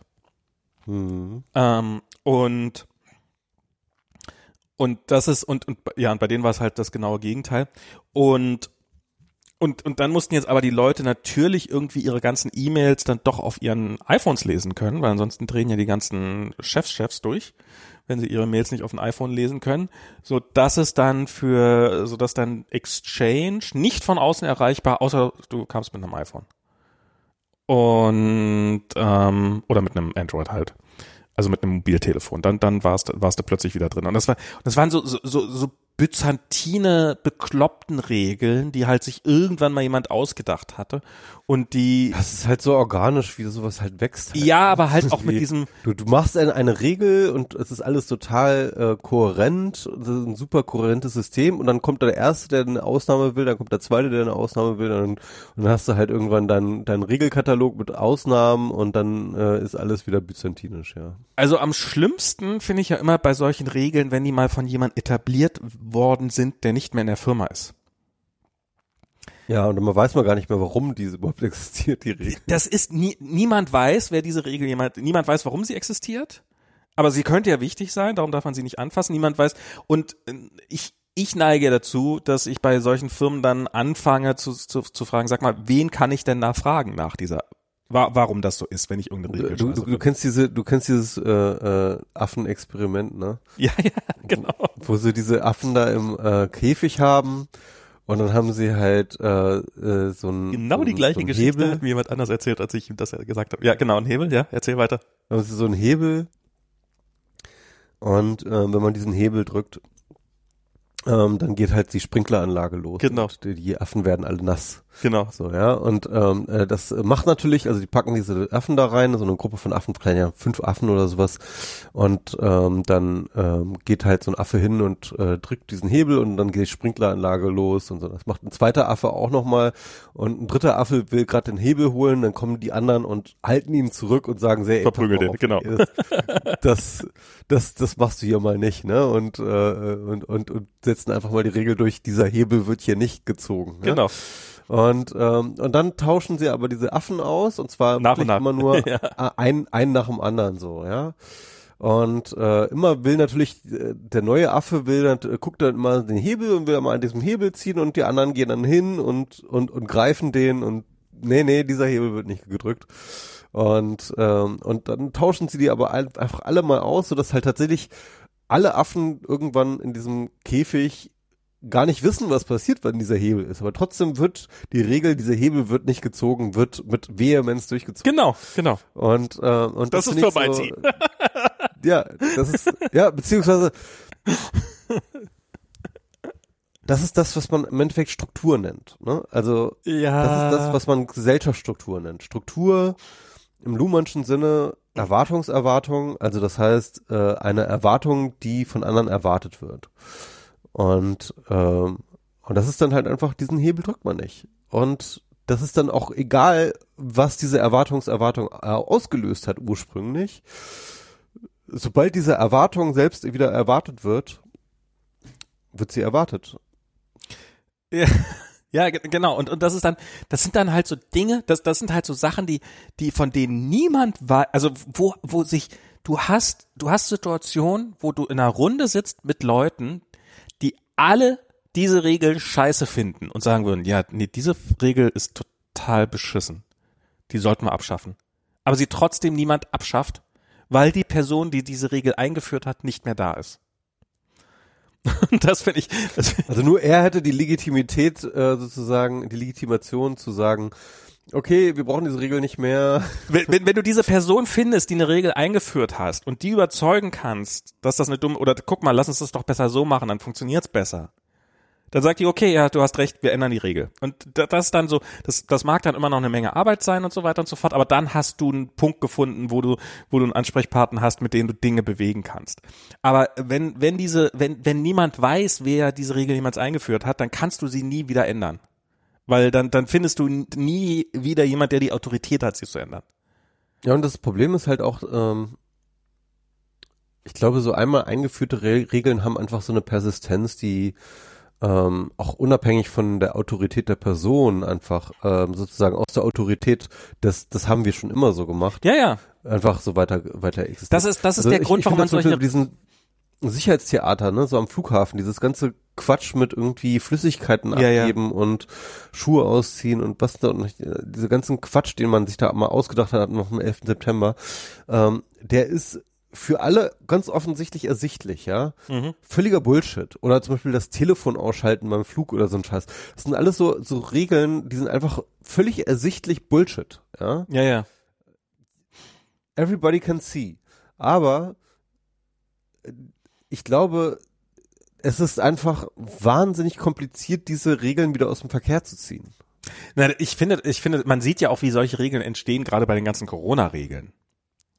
Da, da erfinden, also da kommen ja gerade solche Regeln und die und diese Regeln machen ja in vielen Fällen einfach keinen Sinn. Also zum Beispiel, was weiß ich, was ein schönes Beispiel, was ich immer finde, dass Handwerker, die zusammenarbeiten sollen, eine Maske tragen, aber wenn sie dann gemeinsam im Auto zurückfahren, dann dürfen sie keine Maske mehr tragen, weil der Fahrer eines Automobils darf keine Maske tragen während der Fahrt. Also die gleiche Person, neben der ich den ganzen Tag bei der Arbeit eine Maske tragen muss, sobald ich mit der im Auto nach Hause fahre, darf ich nicht mehr eine Maske Zusammen Auto fahren ist natürlich auch irgendwie, finde ich, auch eine interessant, äh, ich glaube, ich glaube auch eine ziemlich hohe Ansteckungsgefahr wahrscheinlich. Ja, ja, klar, aber ich äh, andererseits, wenn die Leute halt den ganzen Tag zusammengearbeitet, also ich ich verstehe auch die Leute, die dann irgendwie sagen, naja, wir wir haben jetzt hier acht Stunden zusammen auf einer Baustelle zum Beispiel geackert und ähm, dann haben die da halt ihren einen Lieferwagen, was sollen sie machen? Sollen sie dann alle mit einer Privatkarre ankommen? Ähm, das ist, Ja. ähm, also ich, ich, äh, das ist halt, das ist halt irgendwie, das ist schwer, das hinzukriegen, dass es, dass es, dass es, dass es Sinn macht. Ähm, ja, aber so, so und und bei Firmen-IT, ich denke auch immer, also zum einen, darum muss man anfangen, diese Regeln in Frage zu stellen und und zurückzufahren und zu brechen, solange es noch geht. Ähm, weil ansonsten, ansonsten sind sie für die Ewigkeit festgefahren. Und das zweite ist, dass halt gerade so bei Firmen-IT, die neigt dazu, alles zu verbieten, weil Dinge erlauben macht Arbeit und ähm, es dankt einem auch niemand. Also es ist jetzt ja nicht so, dass du dann irgendwie, hey, du hast hier so und so viele Sachen erlaubt, sondern das Einzige, was passiert, ist, dass wenn du mal was zu viel erlaubt hast, dass du eins auf den Deckel kriegst. Und was in der Praxis dann dazu führt, dass die Mitarbeiter, äh, dass man, dass man, dass man die Mitarbeiter arbeitsunfähig verbietet ähm, und sie dann nur arbeiten können, indem sie die Regeln brechen. Und wenn das auffliegt, dann, ähm, ja, die haben ja die Regeln gesprochen. Habe ich ihnen von Mhm. vornherein gesagt. Also das ist so, so ein ganz klassisches Ding, dass du irgendwie nicht mit einem USB-Stick irgendwie, also so, hey, ich muss mal hier eine große Menge Daten von mir zu diesem Arbeitsplatz da kriegen. Was weiß ich, ein Video oder sowas. Das ist halt wichtig für die Arbeit. Deswegen ist es eigentlich ganz gut, dass die ganzen Corona-Maßnahmen jetzt irgendwie auch alle relativ schnell wieder auf den Prüfstand gestellt werden, damit die sich bloß nicht einbürgern. Ja, ja, wo das man stimmt, das stimmt irgendwie überweist, äh, bef- dass die überhaupt irgendwie einen Effekt haben. Und äh, ja, ich bin da auch so ein bisschen ähm, relaxter jetzt, denke mir, gut, dass ausprobiert wird, was jetzt wirklich von Relevanz ist und Ja. So. Und ganz offensichtlich, ich glaube, der Lockdown, der war in dem Moment richtig als politische Entscheidung. Ne? Also ich äh, bin da der Meinung, dass man das auf jeden Fall machen musste, auch einfach, weil man so wahnsinnig wenig wusste zu Mhm. dem Zeitpunkt. Ähm, und aber ich bin auch dafür zu sagen, okay, ja, lasst uns hier vorsichtig ähm, äh, aufmachen. Ich bin immer noch, ich glaube, ich bin, ich wäre vorsichtiger als wie momentan da agiert wird in der Politik. Also beispielsweise Restaurants wieder aufzumachen. Ja. Da habe ich schon ein bisschen, ähm, ich war, ich denke ich mir, pff, also ähm, das ist jetzt nun wirklich äh, eine bewiesene mögliche Ansteckungsquelle. Mhm. Ähm, in manchen Ländern wollen die jetzt sogar die Kneipen wieder aufmachen. Und ganz ehrlich, da äh, Kneipen, Clubs und so weiter und so fort, das ist wirklich das allerletzte, was ich aufmachen würde. Ja. Ähm, und Restaurants würde ich aufmachen, aber nur die Außenbereiche. Mhm. Warum sagt man nicht, okay, pass auf, Leute, wenn ihr Außenbereiche habt, dann könnt ihr die wieder bewirtschaften, aber drin dürfen die Leute gerne nochmal zur Toilette gehen, aber nicht sich darin länger aufhalten. So. Also das ist ähm, Zumindest jetzt erstmal, solange der Sommer noch so ist oder sowas. Ja. Hm? Ja, ja. Ja. Ja.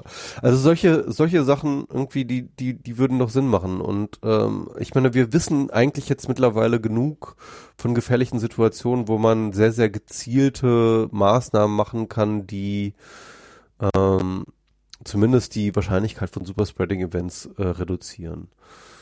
Naja.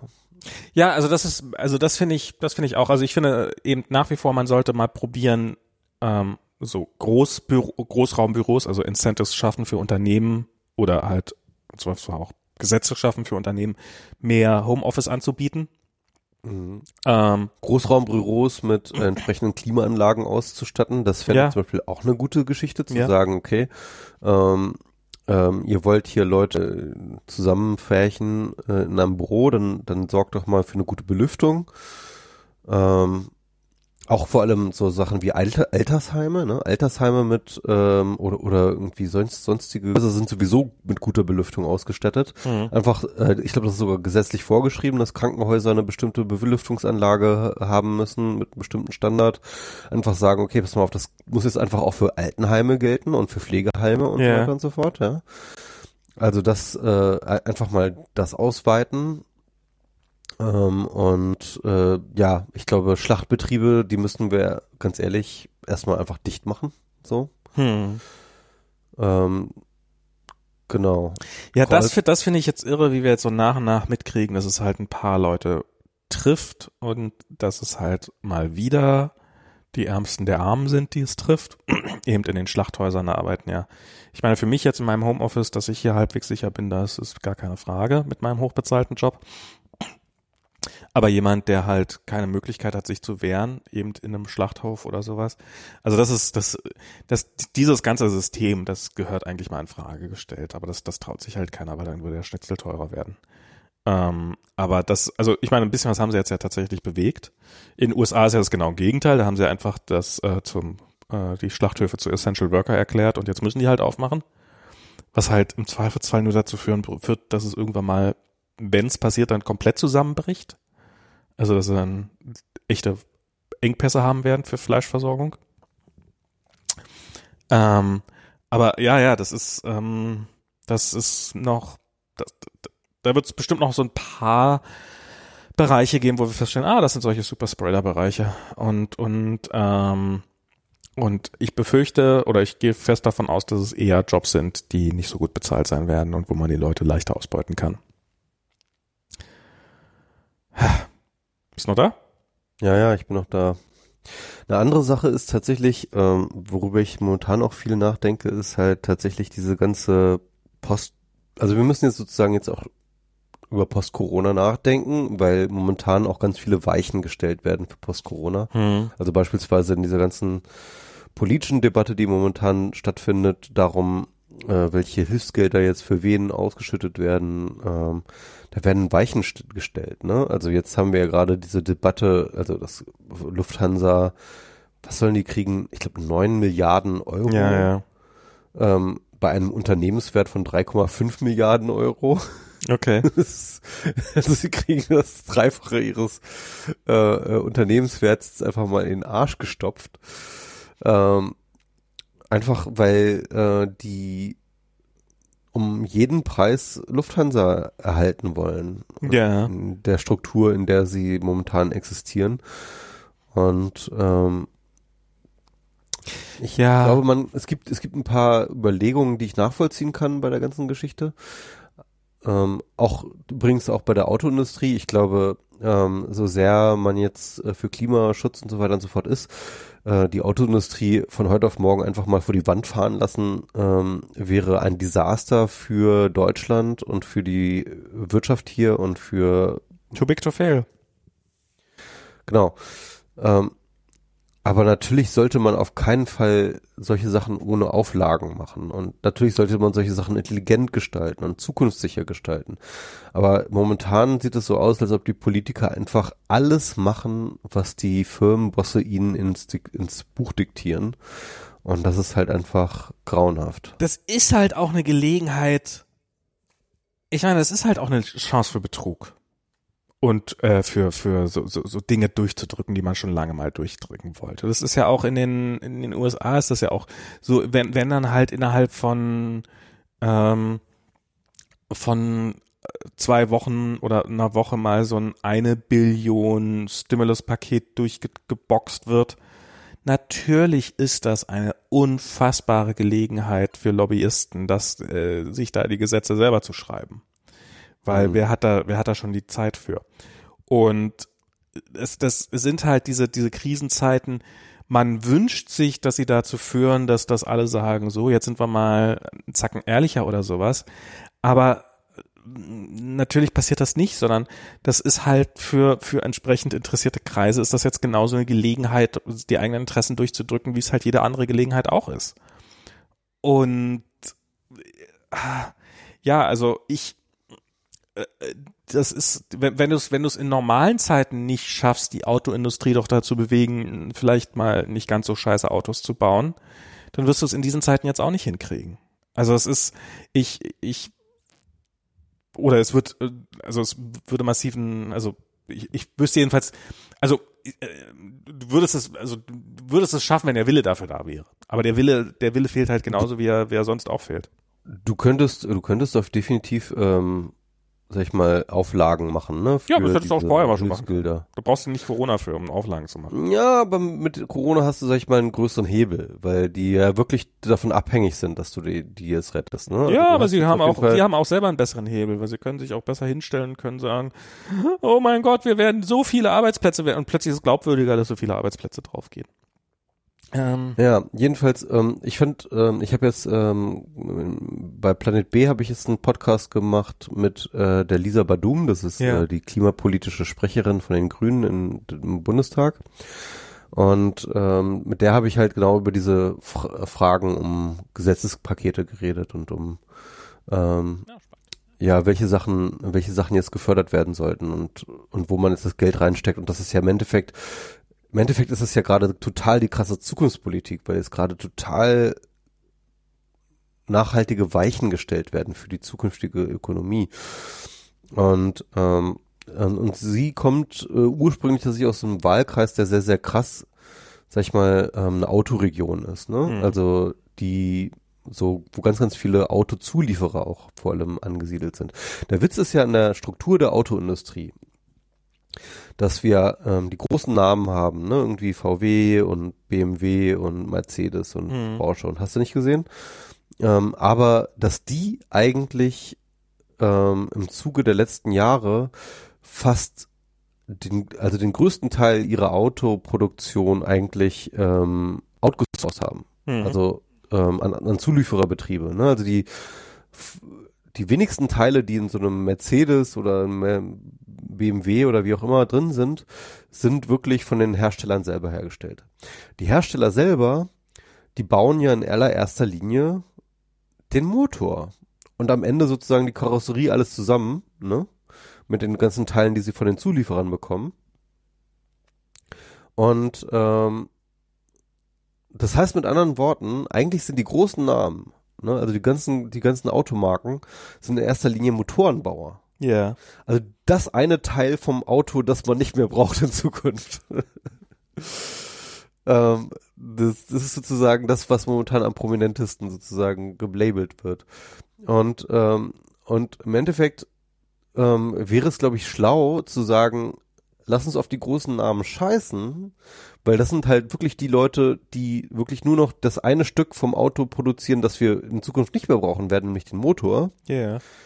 Ähm, und uns stattdessen ja, und das lieber auf die ja klar, und die Marken, klar, der, der, der Markenname ist natürlich selber noch ganz, ganz viel wert, das ist na klar. Aber ähm, im Endeffekt ähm, müsste man sich darauf äh, ähm, konzentrieren, auf die ganzen äh, Zulieferer, weil die mhm. sind natürlich deren Job wird nicht obsolet beim Elektroauto oder wie auch immer. Ne? Also äh, wer, wer baut die Bremsanlage, wer baut die ähm, Wischanlage, die unter äh, die Autoelektronik, die hast du nicht gesehen. Also die ganzen, der, der ganze Quatsch, ja, äh, der so ein Auto zum, so vollständig macht, ähm, der, der wird ja auch weiterhin gebraucht. Und äh, da sind die ja auch immer, äh, da sind die deutschen Unternehmen immer noch sehr, sehr gut auch konkurrenzfähig so allgemein. Und ich glaube, wenn, ich glaube, wir, wir müssten wirklich so eine Strukturreform denken, die ähm, ja, die, die sich nicht von diesen großen Markennamen halt blenden lässt, sondern sich überlegt, was haben wir eigentlich an Kompetenz, was haben wir an konkret an Kompetenz und Technologie im Land und was können wir daraus zukunftsfähiges machen? Und ob die großen Autokonzerne jetzt damit mitmachen oder nicht, sollte uns eigentlich egal sein. Mhm. Ganz egal, ja, aber ja, halt, ähm, die, die sollten wir eher so unter ferner liefen sehen. Weil auch ein Großteil, äh, der, der größte Teil in der Autoindustrie arbeitet nicht bei den großen Firmen, sondern tatsächlich bei den Zulieferern. Ja, ja, die, ja, ja, das sagen ja. Das stimmt, das ähm, ja, das ist, ist eine spannende Frage. Also es ist, ist ja, das, das sagen ja auch immer so alle, wenn so der Tesla Autopilot, ja, ist ja im Wesentlichen nur ein Standardsystem von Bosch oder irgendwie sowas. Das, das ist halt irgendwie so ein, und es ist halt irgendeine Komponente und das, die, die stammt und da steckt natürlich in so einem Tesla steckt natürlich genauso oder ähnlich viel Bosch drinne wie in einem VW oder einem Mercedes und das ist schon sehr, sehr viel. Ähm, Warum baut Bosch nicht einfach seine eigenen fucking Autos, mal ganz ohne Scheiß? Weil sie sich damit wahrscheinlich ihre Geschäfte, weil wir zum einen noch keine, keine Benzinmotoren bauen können und auch doof ja, wären. Die sollen ja auch keine Benzin. Und, und, und auch doof wären, sich dieses Wissen jetzt noch aufzubauen. Das wissen sie wahrscheinlich auch. Die sollen auch keine mit Benzinmotoren bauen. Ja, ja, das ja, ist ja auch. Das ist ja der Witz, was ich meine. Also ich meine, warum bauen sie nicht ein Elektroauto? Ja, vielleicht weil sie sich Bosch Elektroauto, weil sie sich nicht mit äh, mit den ganzen Autoherstellern verderben wollen, weil einige davon würden sicherlich abspringen, wenn du Das ist eine spannende Diskussion, die hatte ich neulich mit jemandem, dass äh, wenn du irgendjemand dir einen Dienstleister einkaufst, in dem Fall ging es darum, wir eine API und äh, jemand stellt eine API zur Verfügung und die API, weil die selber die API nicht nutzen müssen, ist total scheiße. Und äh, der hat dann gesagt, naja, eigentlich müsste man das machen, man müsste deren Geschäftsmodell kopieren, aber müsste diese API auch selber nutzen, weil dann wäre sie ganz gut. Dann, dann äh, hätte man nämlich, dann würde man merken, wo sie scheiße ist und könnte diese, könnte diese Stellen verbessern. Und ähm, aber äh, dann würde ich dich als Nutzer dieser API vielleicht gar nicht mal so gerne nutzen wollen, weil dann bist du ja nicht nur mein, mein Liefer Lieferant, sondern bist du ja plötzlich auch mein Konkurrent. Und ich glaube, das ist für diese Autohersteller auch super wichtig, dass die Bosch weiterhin nehmen, nur unter der Bedingung, dass Bosch selber keine Autos baut. Hm. Ja, keine Ahnung. Aber ja, das ist ähm, und äh, aber ich verstehe auch nicht, ja, also ich verstehe nicht, woher diese Angst kommt und dass ja jetzt irgendwie diese diese riesen fetten Karren dann mit wieder mitgefördert werden und sowas und warum man warum man nicht jetzt einfach dann sagt, also ich finde es ja, ich finde ja genauso un, so traurig wie du. Also ich glaube, ich ähm, habe also ich bin nicht so enttäuscht, also ich ich, äh, es ist für mich nicht ganz so überraschend, aber das heißt ja nicht, dass es nicht weniger enttäuschend wäre. Ähm, dass das halt so nach wie vor, jetzt könnte man noch einfach mal drauf setzen und sagen, okay, wir haben jetzt mal mitbekommen, dass shit gets real sometimes und ähm, wir, wir ändern uns jetzt mal. Aber nee, werden sie nicht. Das ist. Ja. Das, das, das, das, das, wird vielleicht das Traurigste am äh, Corona sein, dass die Normalität viel zu schnell wieder eingekehrt ist. War, war Normalität, mal ganz ohne Scheiß. Was meinst du, wie es jetzt weitergeht? Also so auch so wirtschaftlich kommt die große Krise, die große Depression. Ähm, wie geht das jetzt weiter? Also vom Bauchgefühl her ist jetzt, ist jetzt durch nichts begründbar, habe ich nicht das Gefühl, dass es zu einer großen Krise kommen wird, ehrlich gesagt. Also, also von den Zahlen her sind wir schon in einer großen Ja, wir sind, Krise, wir ne? sind mitten in einer großen Krise drinne. Ähm, aber ich, äh, ich, ich glaube, dass ist irgendwie so das Gefühl, vielleicht ist es nur falscher Optimismus oder weil ich es mir nicht vorstellen kann oder sowas, aber ähm, für mich so rein vom Gefühl her ist das, habe ich nicht, rein vom Gefühl habe ich das Gefühl, ähm, dass das nicht lange anhalten wird. Keine Ahnung. Ähm, ich habe das, also der, mein, der Eindruck ist ein bisschen dadurch, wir haben einen konkreten Anlass, warum es so ist. Und, ähm, und wenn dieser Anlass vorbei ist, dann wird es zurückbouncen. Na, na bouncen wird's nicht. Weil, aber es wird dann relativ, einen relativ schnellen ähm, wieder, wieder, also ja, eine relativ schnelle Rückwärtsbewegung geben. Ich glaube auch, dass das, ich finde immer so Vergleiche mit der, mit der Wirtschaftsrezession so irgendwie in den Zwanzigern und sowas, finde ich insofern falsch, weil, weil das Niveau, von dem die runtergefallen sind, halt auch ein ganz anderes war. Also die sind halt, wir sind jetzt auf, selbst, selbst mit der schlimmsten Wirtschaftskrise, die wir jetzt gerade haben, sind wir zumindest hier in Europa auf ein Niveau zurückgefallen, wie wahrscheinlich irgendwie vielleicht in, irgendwie in den 90ern oder irgendwie sowas.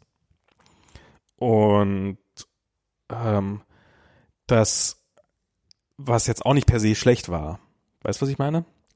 Ja, aber mm, also was ich jetzt ähm, einwenden würde, ne? Mhm. Ähm, man kann ja eine Ökonomie nicht mehr, also gar nicht mehr als Nationalökonomie irgendwie verstehen. Ja. Ähm, insbesondere die Deutschen nicht. Wir sind ja wahnsinnig abhängig von Exporten. Mhm. Und ähm, ja, und da sieht es halt äh, momentan, also das heißt sozusagen äh, vom Zustand der Rest des, der, der Welt. Also das heißt, nur weil wir jetzt einigermaßen gut mit der Corona-Krise jetzt einigermaßen gut, das ist auch wieder so eine Sache, das ist eine interessante Debatte auch, ne, irgendwie, ähm, was wir jetzt hier als gut bezeichnen, ne? Irgendwie die ja, ja, das ist ähm, viele asiatische Länder sch schlagen sich den Kopf über den äh, äh, äh, schlagen sich die, den Kopf die über den, Hände über den zusammen. Kopf, die, die, die Hände über den Kopf ja. zusammen, dass, dass, dass Deutschland irgendwie als äh, als Musterbeispiel ja, ja. von Corona gilt, so ja, irgendwie was. Was so viele Tote, so viele äh, so viele Infizierte äh, naja, ähm, aber ähm, ich sag mal so, es gibt halt auf jeden Fall eine ganze Menge Länder und vor allem auch im europäischen ähm, Ausland, aber auch zum Beispiel die USA oder wie auch immer, die halt echt wahnsinnig stärker getroffen sind und äh, bei denen, sag ich mal, die Recovery auf jeden Fall nochmal krasser, langsamer vorangehend. Ich meine, alleine in den USA, wie viele Arbeitslose hat das jetzt äh, produziert, das ist unfassbar. Es ist jenseits ist off the charts, also so im wahrsten Sinne des Wortes. Und ähm, ganz ehrlich, äh, ich, ich sehe da auf jeden Fall so, ein, so eine richtig krasse Delle innerhalb der Gesamtweltökonomie, äh, die jetzt sozusagen ähm, in Deutschland erst noch spürbar wird. Na, also, also ich meine jetzt übrigens nicht, dass es Europa relativ gut gehen wird dabei, weil wir von Corona relativ verschont geblieben sind. Überhaupt nicht. Ich glaube, was das, was, was die, was die, was den Corona-Einbruch in den USA gerade so schlimm macht und den so schlimm macht, ist, dass dass sie kein Sozialsystem haben und dass darum die Aus äh, Arbeitslosenzahlen so explodiert sind. Und ähm, das hat weniger damit zu tun, dass sie so, also sie, sie haben es auf zuallererst einmal haben sie es klar, klar haben sie es verkackt ähm, vernünftig darauf zu reagieren, auf dieses ganze Corona-Ding. Aber das nächste Ding ist halt, dass sie keinerlei Systeme in, in place haben, um, um die Leute dann halbwegs aufzufangen, wenn sie fallen. Und ähm, dass sie halt jetzt, dass sie, dass sie halt durchbrechen. Und ähm, das meinte ich mit, äh, wir sind in Europa noch relativ wenig davon betroffen. Das ist äh, in Deutschland gibt es zumindest, habe ich das Gefühl, also es gibt jetzt Arbeitslosengeld und so Diskussion darüber, also so zum Beispiel diese Diskussion jetzt ist hier, äh, dass Eltern so im Regen stehen gelassen werden und sowas, was natürlich eine Diskussion ist, an der ich mich gerne beteilige, aber in den USA findet diese Diskussion nicht mal statt. Also da ist wirklich so, so absolut undenkbar, dass irgendjemand Eltern irgendwie helfen könnte, nur weil jetzt die Zeiten scheiße sind oder sowas. Ähm, und ähm, das ist ähm, also das, das glaube ich ist das, aber also ich glaube, dass auf der einen Seite, also so dieses, ich, ich glaube nicht, also selbst wenn Corona jetzt über Nacht weg wäre und, und wir feststellen würden, oh, alle, die jemals krank waren, sind wieder gesund, der Virus ist weg, aha, würde die, würde die Wirtschaft nicht einfach wieder so bonk wieder da sein, weil, weil es sind, es sind Systeme zerstört worden und es sind und ähm, Leute sind gefeuert worden, Firmen sind pleite und, und die sind einfach, sind einfach weg. Und die werden auch wahrscheinlich nicht wiederkommen. Die werden ersetzt werden durch was anderes. Und ähm, ich finde das so irre, wie der Aktienmarkt gerade agiert. Also ich habe, ich besitze ja noch Facebook-Aktien und darum habe ich die immer noch sehr gut im Auge. Und die waren mit der, mit der, ähm, mit mit Start von Corona, ich kann es ja mal sagen, also die sind dann im März am 15.3. Also die waren so bei 220 Dollar, waren die so wert. Und die sind am 15.3. sind die durchgesaust bis auf 146 Dollar. Also mal eben so ein mehr als ein Viertel ihres, ja deutlich mehr, fast ein Drittel ihres Werts verloren. So innerhalb von von zwei drei Wochen, was natürlich dann auch äh, bitter ist, wenn man äh, es als Idiot, der ich bin, verpeilt hat, seine sein sein seine Aktien zu diversifizieren. So, und jetzt ist es aber so, dass die seitdem gestiegen, gestiegen, gestiegen sind und jetzt sind sie auf 235 Dollar also All-time High. Ich würde sagen, ich, würde ich, ich würde auch sagen, also äh, Tech ist ja auch irgendwie ähm, Aber das ist nicht nur der gesamte der Nasdaq ist steht so gut da wie noch nie. Ja. Und das mitten gesagt, in der krassesten Krise. Und ich, ich habe keine. Aber, aber, Tech, Tech ist eine der wenigen. Äh, nee, nee, also Nasdaq ist ja nicht. Eine ist, der ist wenigen. Ja, ist, das ist ja nicht der. Ähm, ist das nur der Nasdaq? Ist das nur der Tech? Aber, aber also, also der Wirtschaft geht es generell der amerikanischen, zumindest rein von von ihrem Aktienwert her. Na, du musst auf den Dow Jones gucken. Ja, wir können ja mal, wir können ja mal auf den Dow Jones gucken. Genau, äh, habe ich jetzt. Ich, ich glaube nämlich, das war der Dow Jones, der tatsächlich so gut dasteht. Ähm, nee, der der steht nicht gut da. Dow Jones. Dow Jones Index. Naja, er steht jetzt bei 25.000 Punkten. Das ist jetzt nicht geil. Ah, mal gucken, wann. Ah, muss man schon ein bisschen zurückgehen.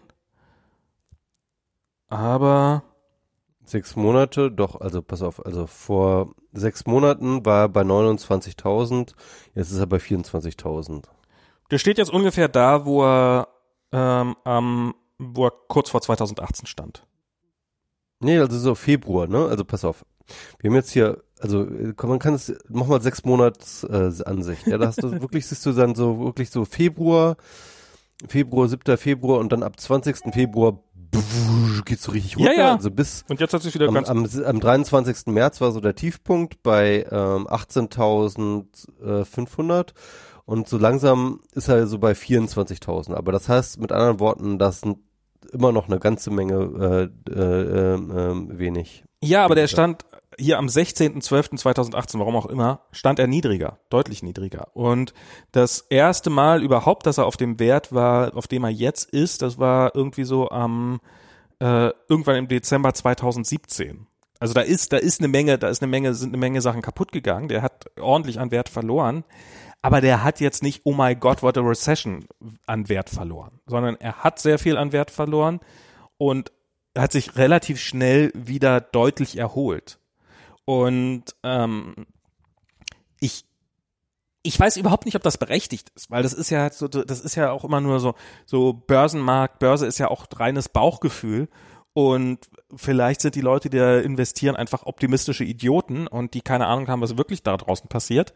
Und im Oktober ähm, geht's geht's geht's dann wieder ganz nach unten oder sowas. Ich habe keine Ahnung. Also ich sage jetzt nicht, dass das automatisch irgendwas Gutes ist. Aber du hast auf der einen Seite hast du gerade in den USA diese historisch nie auch nur ansatzweise, also die die Arbeitslosenzahlen sind innerhalb von einer Woche so stark gesunken wie noch nie vorher in der Geschichte der USA. Und seitdem sind sie äh, diverse Male nicht ganz so schlimm gefallen, aber sie sind immer noch, äh, werden in den USA jede Woche mehr Leute arbeitslos als in der gesamten Geschichte vorher prä-Corona.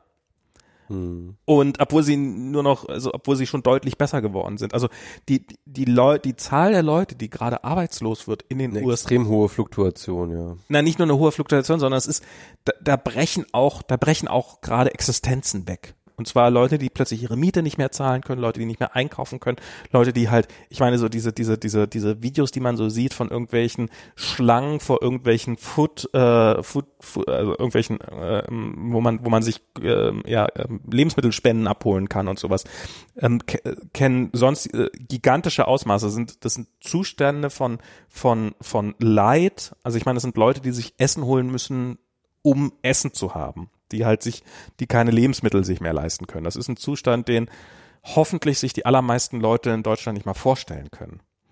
Und, und das ist, äh, das auf der einen Seite zu sehen, diese, diese, diese wirkliche Armut und diesen Leid und auf der anderen Seite finde ich, ist da, dass die Börse mal hier um 20 Prozent wegknackt.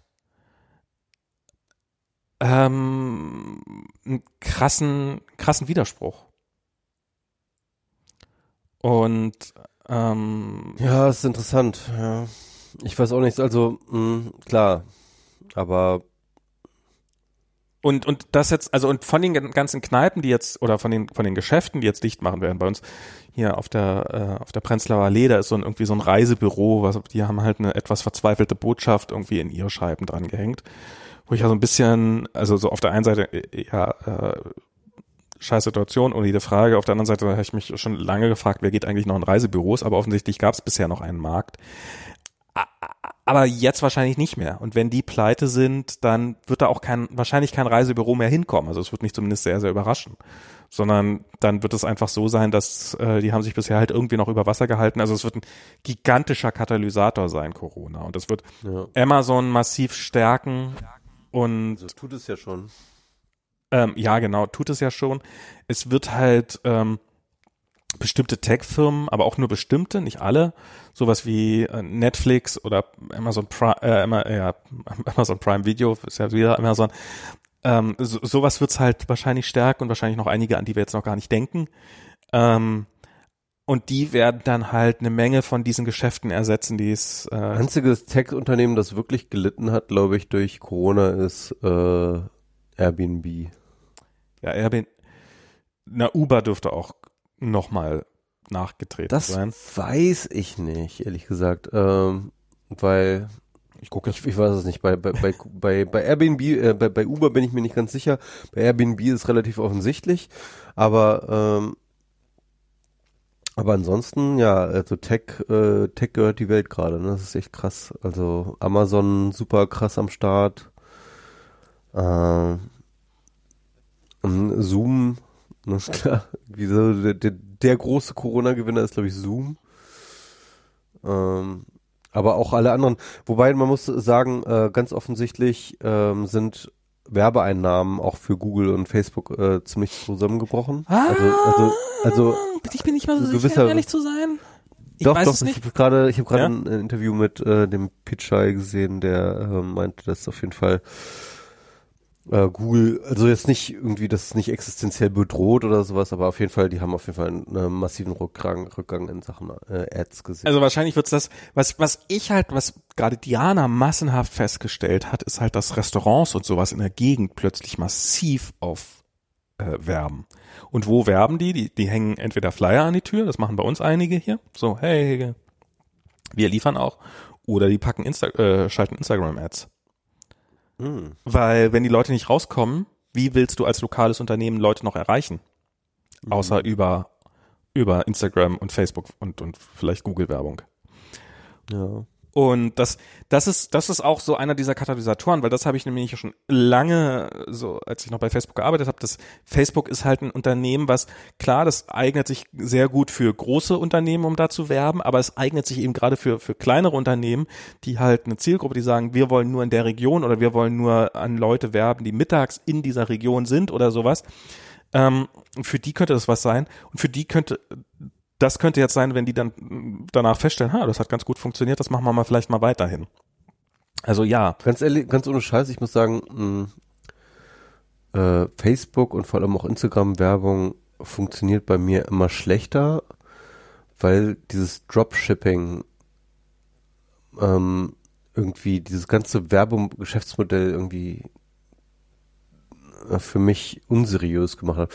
Also kennst du dieses Dropshipping? Ja, ne? Ich weiß jetzt nicht, was du damit meinst, um ehrlich zu sein. Also, ähm, es hat sich in den letzten Jahren ein Geschäftsmodell etabliert, äh, vor allem hier in Deutschland und in anderen, äh, auch in den USA und so weiter und so fort, das nennt sich Dropshipping. Die machen im Endeffekt nichts anderes, als dass sie ein Shop-System aufbauen, Mhm. das im Endeffekt nichts anderes ist als eine Weiterreichung an ähm, API-Schnittstellen auf ähm, ähm, ähm, auf Alibaba, äh, Ah, okay. beziehungsweise Taobao, ne? also ähm, äh, Alibabas eBay-artige Mhm. äh, oder oder Marketplace-artige Geschichte. Ähm, und ähm, die nehmen sich halt einfach irgendwelche Produkte von äh, Taobao und ähm, äh, die ähm, machen dann halt so fancy Werbung dafür, irgendwie, keine Ahnung, ein Rucksack, dies, das oder irgendwelche Gimmicks und so weiter und so fort. Und im Endeffekt machen die dann nichts anderes, als dass sie ähm, eine äh, als dass sie so ein Shop-System halt ins installieren, wo du dann halt sozusagen und, und dann eben Instagram-Werbung machen Ach so, oder, ja, ja, klar. Facebook-Werbung und dann, wenn du darauf klickst, dann kommst du auf das Shop-System und dann kannst du dann halt für einen bestimmten Preis diesen das Produkt dann halt kaufen und ähm, im Endeffekt macht es dann nichts anderes als halt eine ähm, als eine äh, als eine Shipping-Order dann an Taobao weiterzuleiten, die das Ding dann halt losschickt und äh, die ziehen dann einfach mal Arbitrage von keine Ahnung 30 40 Prozent ein. Gerne mal mehr. Also, ja, also oder oder teilweise doppelte oder dreifache Preis Ja, ja. oder wie auch immer. Und, äh, im Endeffekt gibt es halt mittlerweile Tausende von Firmen, die genau das machen Ja, nur das, ja. Und äh, es ist halt einfach, ähm, ja, keine Ahnung. Ja, das stimmt. Das, das habe ich, also das, ähm, Das ist das ist wirklich das Geschäftsmodell mittlerweile für für für Facebook und äh, und, und und und und YouTube Werbung. Ja, also ich ich sehe das halt ständig, ne? Also also bei, bei YouTube sehe ich keine Werbung, weil ich für YouTube halt bezahle und darum sehe ich auf YouTube glücklicherweise keine Werbung mehr, schon seit einiger Zeit. aber Instagram auch ganz viel, ganz Instagram. Äh, ja, ja, kann, kann ja durchaus sein. Aber es hängt, hängt ja immer davon, also das ist, ähm, also ich kenne das, ich kenne, ich kenne diese, diese Werbeform. Ich habe die nie so als so, als so schlimm er erlebt, weil, also ich weiß noch, Ist ja auch nicht schlimm insofern, dass sie, sie ist jetzt, sie machen ja auch nichts Falsches, also sie, ne, sie ist, im Endeffekt ist es halt nur, ist schon so eine Abzocke auf so eine Art, aber aber ja, es ist, ist halt das, was Händler machen. Ne? Ich meine, ähm, die, die im Wesentlichen Produkte besser verfügbar zu machen. Ähm, ein ein Händler um die Ecke gibt dir halt auch das gleiche Produkt, was du auch woanders im, bei Metro einkaufen könntest, aber kriegst du halt billiger, weil es halt ein bisschen mehr convenient ist. Und ich habe das halt dann schon vorher, also ich habe das, ich habe das schon vorher gemacht. Ich habe dann wenn ich so ein Produkt entdeckt habe, was mich tatsächlich interessiert habe, bei, äh, hat bei Facebook, ähm, dann habe ich so öfters mal so, was weiß ich was, eine iPhone-Hülle oder so, dann habe ich so, ha, das sieht spannend aus. Ich, geb, ich guck mal, ob ich die auf AliExpress finde. Und genau, AliExpress, genau. Genau, und dann habe ich das, und dann habe ich das einfach direkt bei AliExpress ge gekauft. Und was mir dann immer so ein bisschen so ein gutes Gefühl gegeben hat, ha, anstatt jetzt, und daher weiß ich nämlich, was die Dinger da kosten und was sie dann bei AliExpress kosten. Und dass das halt dann Produkte sind, die mir teilweise vorher so irgendwie für 20, 30 Dollar probiert haben anzudrehen und die ich dann für zwei Dollar gekauft habe.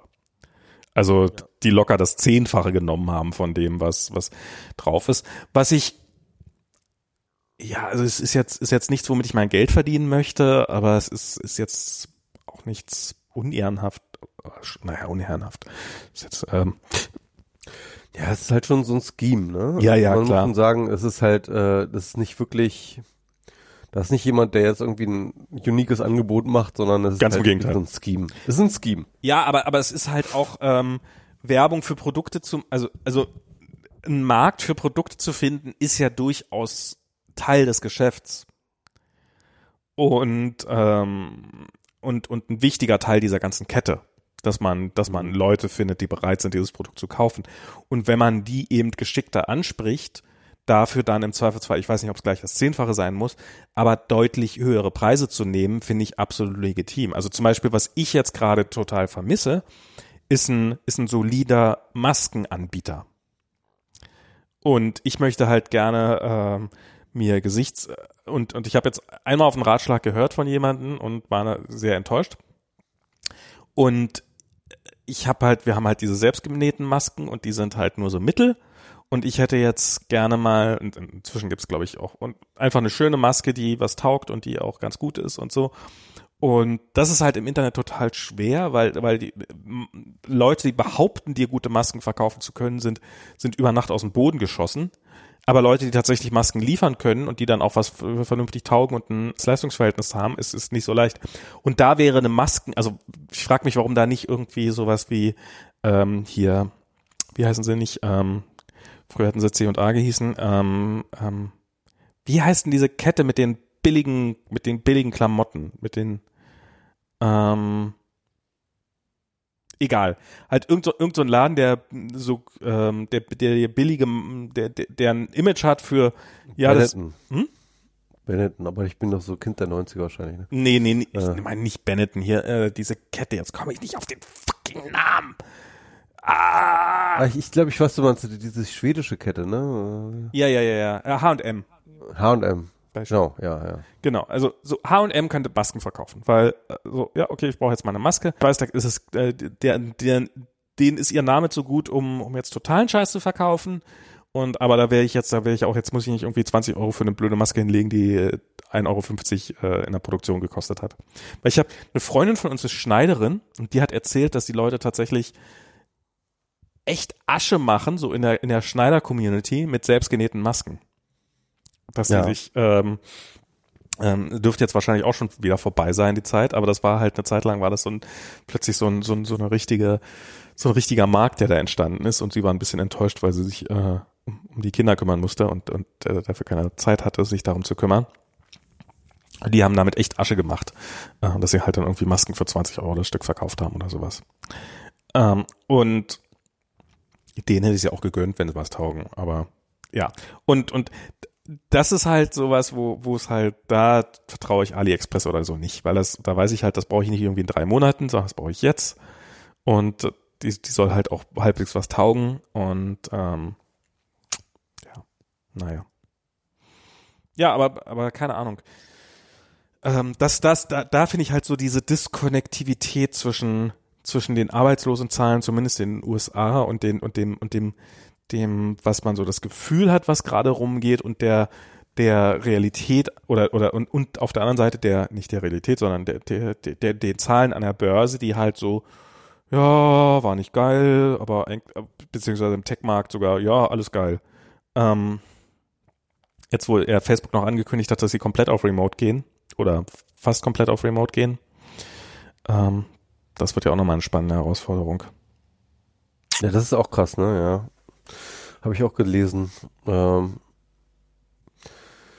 ja, überhaupt viele, viel wird sich ändern.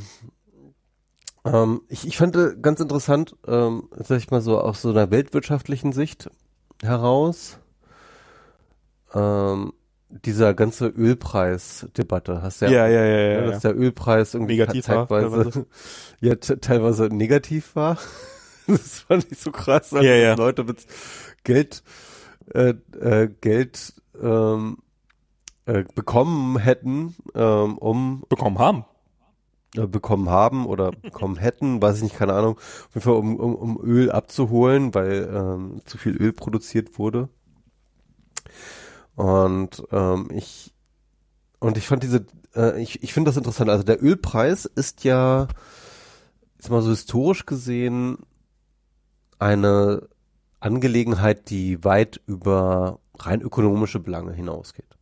Der Ölpreis war oder ist, weiß nicht, ob das immer noch so, so krass ist, aber auf jeden Fall war es ganz lange für, für das gesamte ähm, 21. Jahrhundert ähm, eigentlich äh, fürs gesamte 20. Jahrhundert war es eigentlich sozusagen so eine ganz krasse geopolitische Komponente. Mhm. Ne?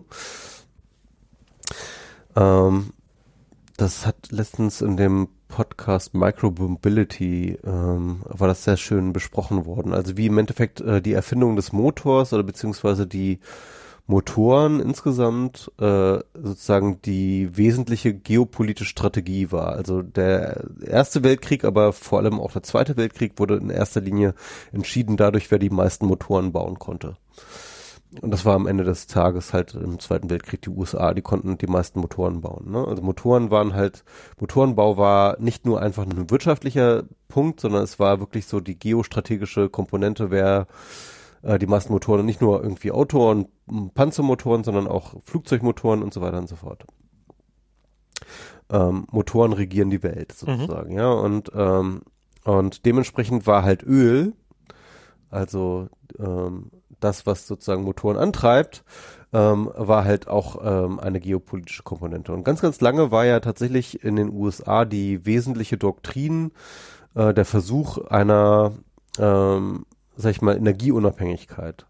Ähm, Unabhängigkeit vor allem vom Öl von anderen Ländern, Ölzulieferung von anderen Ländern. Es gab ja diesen ähm, Ölschock in den, in den 60er, 70er Jahren, ähm, wo die, äh, sag ich mal, die USA halt so ihre Vulnerabilität äh, festgestellt haben, dass halt äh, plötzlich irgendwelche Länder ihnen durch die das Verwehren von Öl sozusagen sehr, sehr krass in ihren Möglichkeiten beschränken kann. Ähm, der Ölschock und äh, der Ölpreisschock und ähm, seitdem gibt's diese Doktrinen von für die USA halt äh, Energieunabhängigkeit zu sein. Und dann ist ja tatsächlich so in den 2010er Jahren, ich glaube 2013 oder so, 2012, 2013 ging das ja los mit äh, dieser Entdeckung der Fracking-Technologie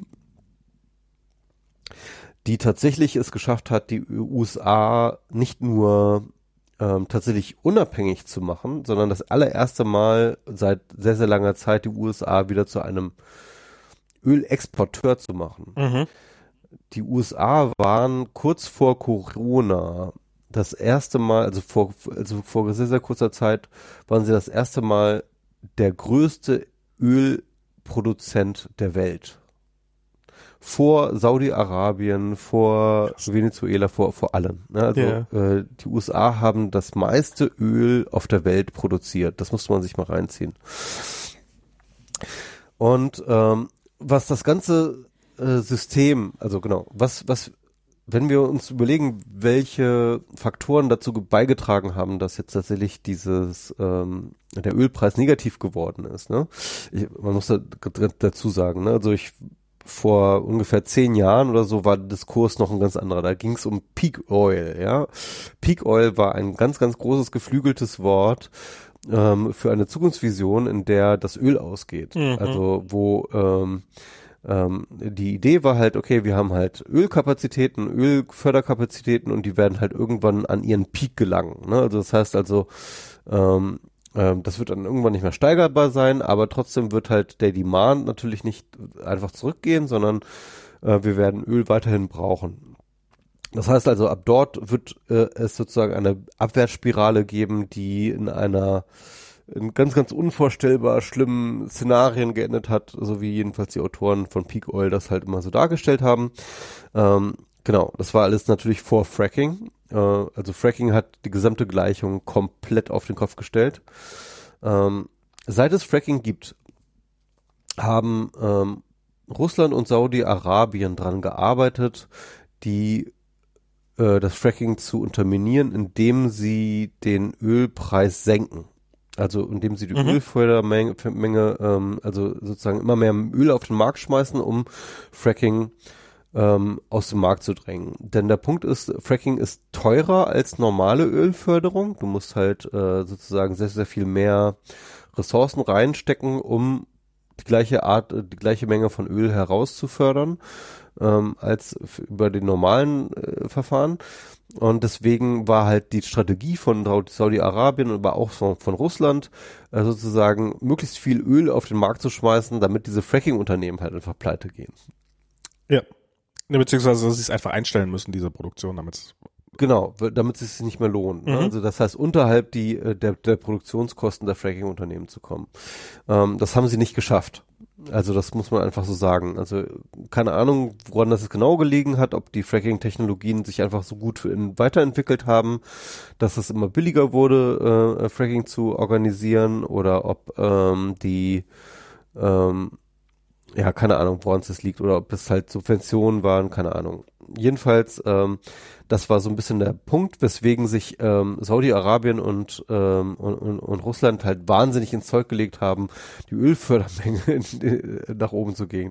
Und dann passiert Corona, ja, das musst du dir überlegen. Dann plötzlich auf einmal ähm, sind die ganzen Flugzeuge fliegen nicht mehr, die ganzen Autos fahren nicht mehr, auf der ganzen Welt wird einfach wahnsinnig weniger Öl verbraucht, ja.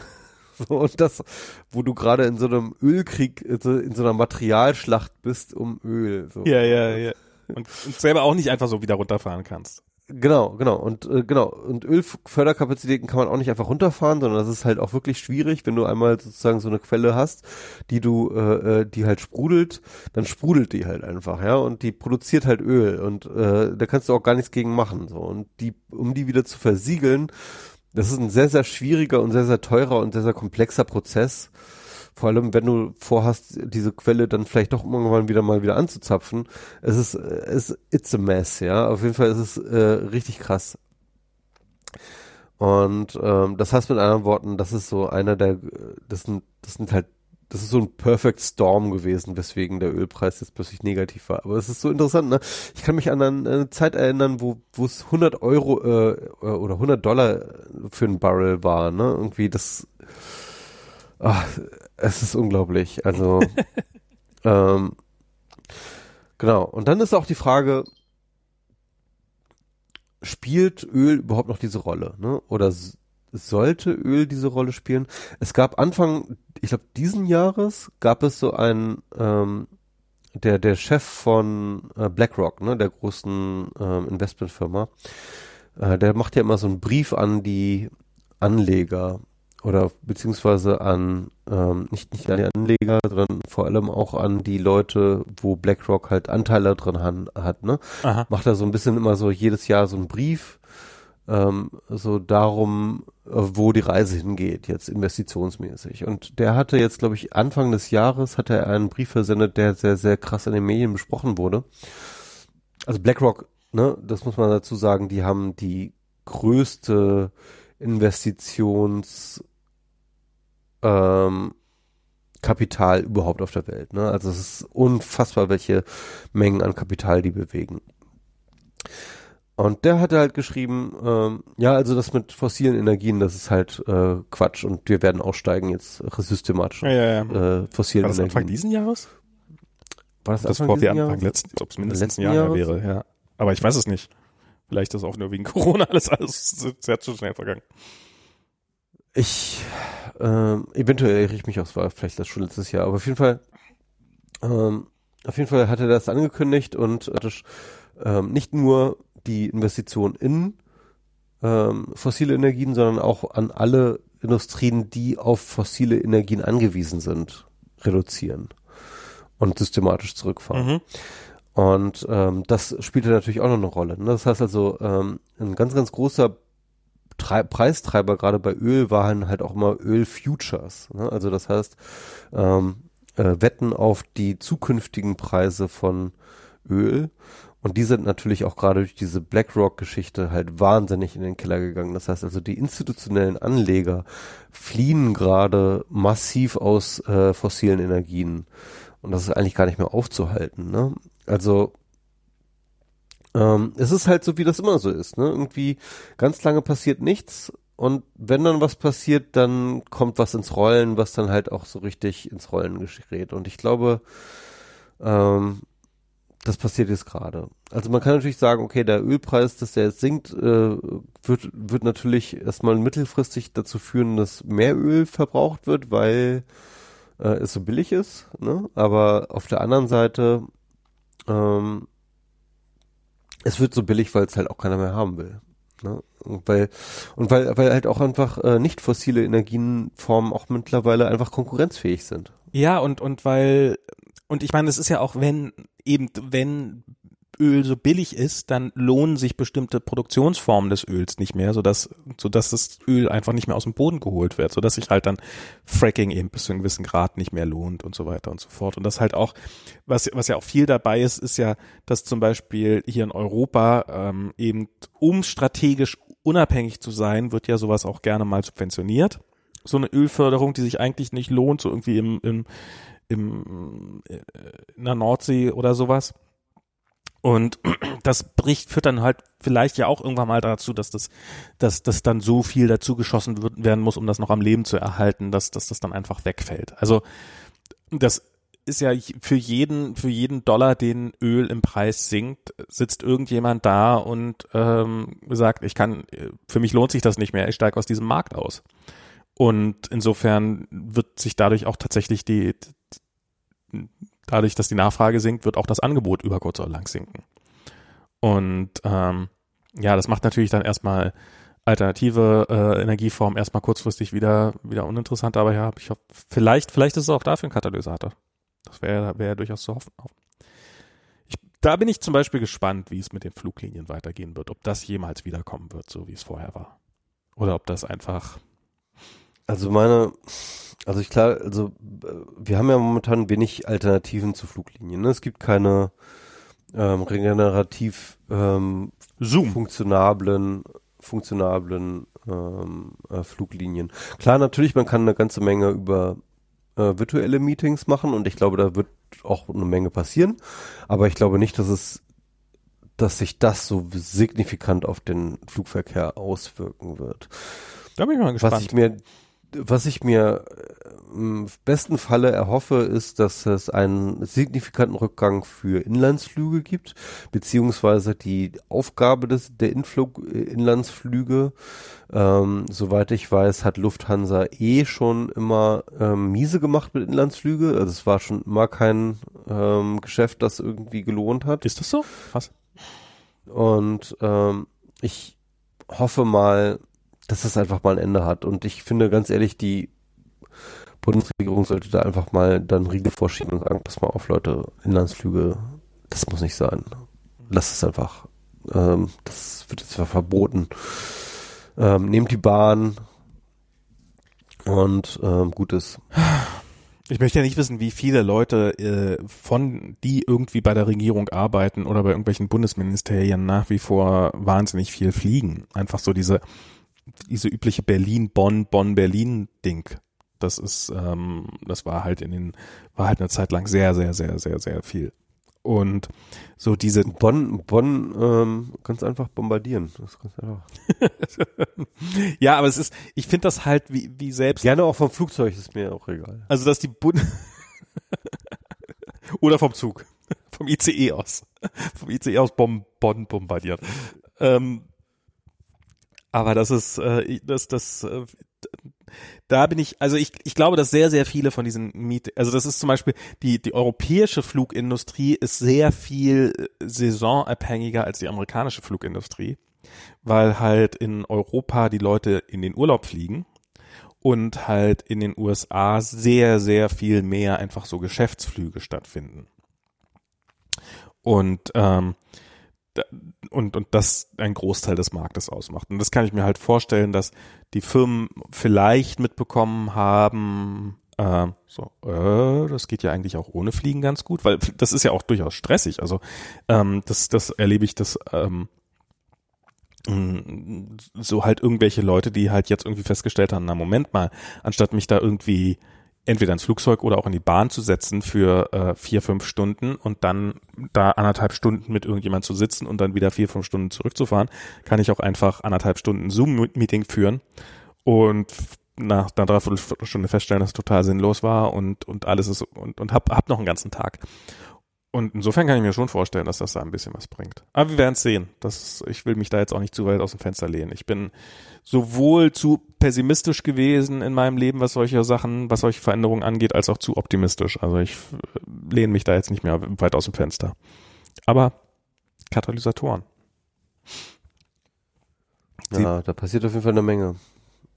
Ja. Also, ja. Wa- Wahrscheinlich wird aber am Ende des Tages weniger passiert sein durch Corona, als wir eigentlich dachten, dass es passieren würde. Das ist wahrscheinlich so. Oder es passieren andere Dinge, wahrscheinlich. Andere, andere Dinge, mit denen man nicht gerechnet hätte, ähm, werden nachhaltigere Auswirkungen haben, ähm, als wir dachten. Und andere Sachen werden sich gar nicht so halten oder so, keine Ahnung. Ich, ich glaube, es wird sich viel ändern und trotzdem alles gleich bleiben. Das ist ähm, so, dass es mh, Also zumindest können wir festhalten, dass es äh, den Klimawandel nicht gelöst haben wird. Ähm, ich finde das so interessant, äh, dass tatsächlich ah, äh, das vor vor einem das vor ein paar Wochen war das jetzt irgendwie gang, kam so raus irgendwie die weltweiten Lockdown-Maßnahmen, ne? Ja, also der ganze oh Gott. Flugverkehr, jetzt äh, die ganzen, sagen, was ich sagen will. ja. äh, die, die ganzen äh, die ganzen Verkehr, der jetzt irgendwie die ganze der ganze Stillstand der Welt durch Mhm. Corona, ja, hat zu einem ähm, einer Senkung des CO2-Ausstoßes von sage und schreibe 5,5 Prozent geführt. Ich dachte, ich dachte, es wäre mehr. Aber irgendwie selbst und und diese Zahl, hey, wir sind jetzt unglaublich. wir sind jetzt wieder auf dem wir sind wir waren jetzt mal wieder kurz auf dem Level, auf dem wir 2006 waren. So, das ist nicht, äh, wenn es wenigstens irgendwie eine Zeit war, in der ich noch, in der ich noch wirklich jung war oder sowas. Aber das ist jetzt jetzt gerade mal ähm, kaum mehr als zehn Jahre rückwärts, also dass unser CO2-Ausstieg in so kurzer Zeit, in den letzten zehn Komm, Jahren. 2006, äh, 2006 hast du noch richtig Party gemacht. Ja, da habe ich auch noch Öl verbrannt. Ähm, nee, klar, also da, ja, da war ich schon noch deutlich jünger als ich, also da war ich schon noch jung, ohne Frage, aber ich meine, da war ich auch schon fast mein, naja, nee, war ich noch nicht in meinen 30 Jahren, aber das ist jetzt, ist jetzt keine Zeit, die lange äh, zurückliegt. Wenn es jetzt wenigstens so, hey, wir haben es geschafft, wenigstens mal für zwei Wochen auf dem Niveau von 1960 zu sein oder sowas, dann hätte ich ja so, oh, wenigstens etwas. Aber nee, wir, wir, trotz dieser ganzen Scheiß, trotz dieser, dieser nie dagewesenen Einschränkungen, ähm, auf, auf einem Niveau, was nicht mal das andere Jahrtausend war. Ja, und das hat, und das hat aber bei mir nochmal irgendwie eine Erkenntnis durchgesetzt, ähm, die ich sehr, sehr spannend oder sehr, sehr wichtig fand. Und die ist einfach, dass tatsächlich ein Großteil der CO2-Emissionen nicht individuell, sondern strukturell ist. Ja. Ne? Also das heißt, ähm, unsere Indiv also das hat mal vor Augen geführt, wie wenig Impact unser individuelles Verhalten hat. Mhm. Ähm, Gerade in Deutschland wissen wir sehr, sehr genau, dass halt tatsächlich der allergrößte CO2-Ausstoß aus der Energiewirtschaft kommt. Das heißt, die Art und Weise, wie wir Strom produzieren. Ja. Und ähm, wenn wir das nur umstellen würden, wenn wir nur und ausschließlich einfach nur umstellen würden, wie wir Strom produzieren, wenn wir einfach die ganzen fucking Kohlekraftwerke einfach mal abschalten würden, dann hätten wir den allergrößten Teil unserer äh, Emissionen schon erledigt. Hm. Ohne dass irgendjemand auch nur ein bisschen sein fucking Leben anpassen müsste, hätten wir den größten Teil der Emissionen schon erledigt. Und das ist das, was echt, ähm, was, was nicht so richtig in den Köpfen angekommen ist, dass wir genau dort den Druck machen müssen, dass wir, dass wir den politischen Druck machen müssen, den Kohle, Kohleausstieg. Und dass das das Allerwichtigste ist. Und dann können wir gerne über Flüge und ob du ein Auto hast oder Fleisch isst oder das können wir alles dann danach diskutieren. Aber ähm, das ist der größte Posten. Ja. Und auf der einen Seite ist es, ist es so, es wäre so einfach und auf der anderen Seite ist es aber trotzdem fast unmöglich. Das finde ich halt so das Krasse daran. Ja, vor allem wegen, keine Ahnung, was, was sich, was sind das irgendwie 15.000 Arbeitsplätze oder was? Ach, um die Arbeitsplätze geht's auch keinem. Es ist ja anders nicht zu erklären. Also Ach. die SPD, die SPD beruft sich da immer auf die Arbeitsplätze. Ja, darauf beruht man, beruft man sich. Aber wenn, wenn in einer anderen Branche zehnmal so viele Arbeitsplätze wegbrechen, dann interessiert das keine Sau. Das ist halt, äh, das, das ist, das ist gekaufter Einfluss. Ja, ich, das glaube ich nicht. Also so, so einfach korrupt sind die Sachen nicht.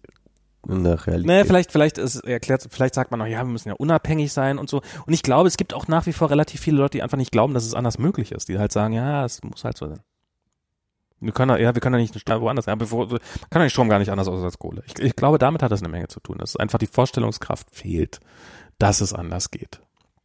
Und, ähm, und dass man dann halt gerne in dieses Narrativ rein reinkauft, dass es, ja, es geht halt und, und muss halt und Arbeits und Arbeitsplätze sind halt ein gutes vorgeschobenes Argument. Aber das ist doch so mit diesem Auslaufen der der Förderung für ähm, für für grüne, äh, also für für Solar- und, und Windräder sind doch irgendwie schon 100.000 Arbeitsplätze verloren gegangen und das hat keine Sau interessiert. Also. Ja, auf jeden Fall mehr als äh, durch Kohle überhaupt. Ähm, ja, ja, mehr als in der Kohle überhaupt arbeiten. Und und das ist. Ja, aber, aber ich, ich, ich sag mal so, es gibt halt so noch mal so eine emotionale Bindung der SPD an diese speziellen Arbeitsplätze. Das vielleicht, also, ja, vielleicht, vielleicht, wenn man die noch für richtige Arbeitsplätze hält oder sowas. Ja, die Koh Kohlekumpel. Aber das, ich, ich glaube, das hat, ich, ich meine, man könnte, man könnte all diesen Leuten ähm, bis zum Rest ihres Lebens ihren, einfach ihr Gehalt weiterzahlen und es würde immer noch billiger werden. Und wenn man die Subventionierung einstellt. Und die, ah. die, Zahl der Arbeitsplätze, das war ja auch in den USA, ist ja auch so, da, haben sie ja auch so. Also ich, ich finde, ich finde ganz ehrlich, wir sollten irgendwie den gesamten, der gesamten SPD, sollte der Staat jetzt einfach für den Rest des Lebens Gelder auszahlen. damit sie nie wieder das Demo aufmachen. Damit sie sich einfach nicht mehr politisch engagieren. Das, ah. das wäre doch mal eine Idee, oder? Ich meine, das ist einfach, Leute, hier, bedingungslos Grundeinkommen, bleibt zu Hause. Lächel, Zwinkersmiley. Also ich glaube, es gäbe andere Leute, die nicht eher Geld geben würden, damit sie sich nicht mehr politisch engagieren. Das stimmt schon, ja. Ähm, aber aber auch der SPD. äh, ja, sind sind durchaus einige dabei. Ach ja. Wobei die, die SPD ist jetzt so in den letzten Wochen für mich so überhaupt nicht in Erscheinung getreten. Was eigentlich auch nichts Schlechtes ist. In gewisser Hinsicht schon für mich. Ähm, ich muss sagen, also ich, ähm, der Lauterbach ist bei mir ganz groß gewachsen. Ne? Oh ja, stimmt. Der hat, der hat ein paar ähm, schlaue Sachen gesagt. Der ähm, war ja schon immer irgendwie gesundheitspolitischer äh, Experte der SPD. Ich habe den immer so am Rande wahrgenommen und ich fand den manchmal auch irgendwie nervig und blöd irgendwie so. Aber seit äh, Corona merkt man einfach, da ist einfach Kompetenz da. Der ist ja auch Epidemiologe und so. Und ähm, und der, dem folge ich jetzt auch auf Twitter, so, ne? Also weil, ich, äh, weil, weil, weil der einfach irgendwie, ähm, äh, der, der sagt immer sinnvolle Sachen. Also Sachen, die ich auch gut finde. Also so Sachen, die ich, die ich auch unterstützen will. Ähm, und äh, Lauterbach, äh, der hat auf jeden Fall bei mir, äh, ist der große Gewinner jetzt in meiner, in, in meinem politischen Herzen, so bei der SPD.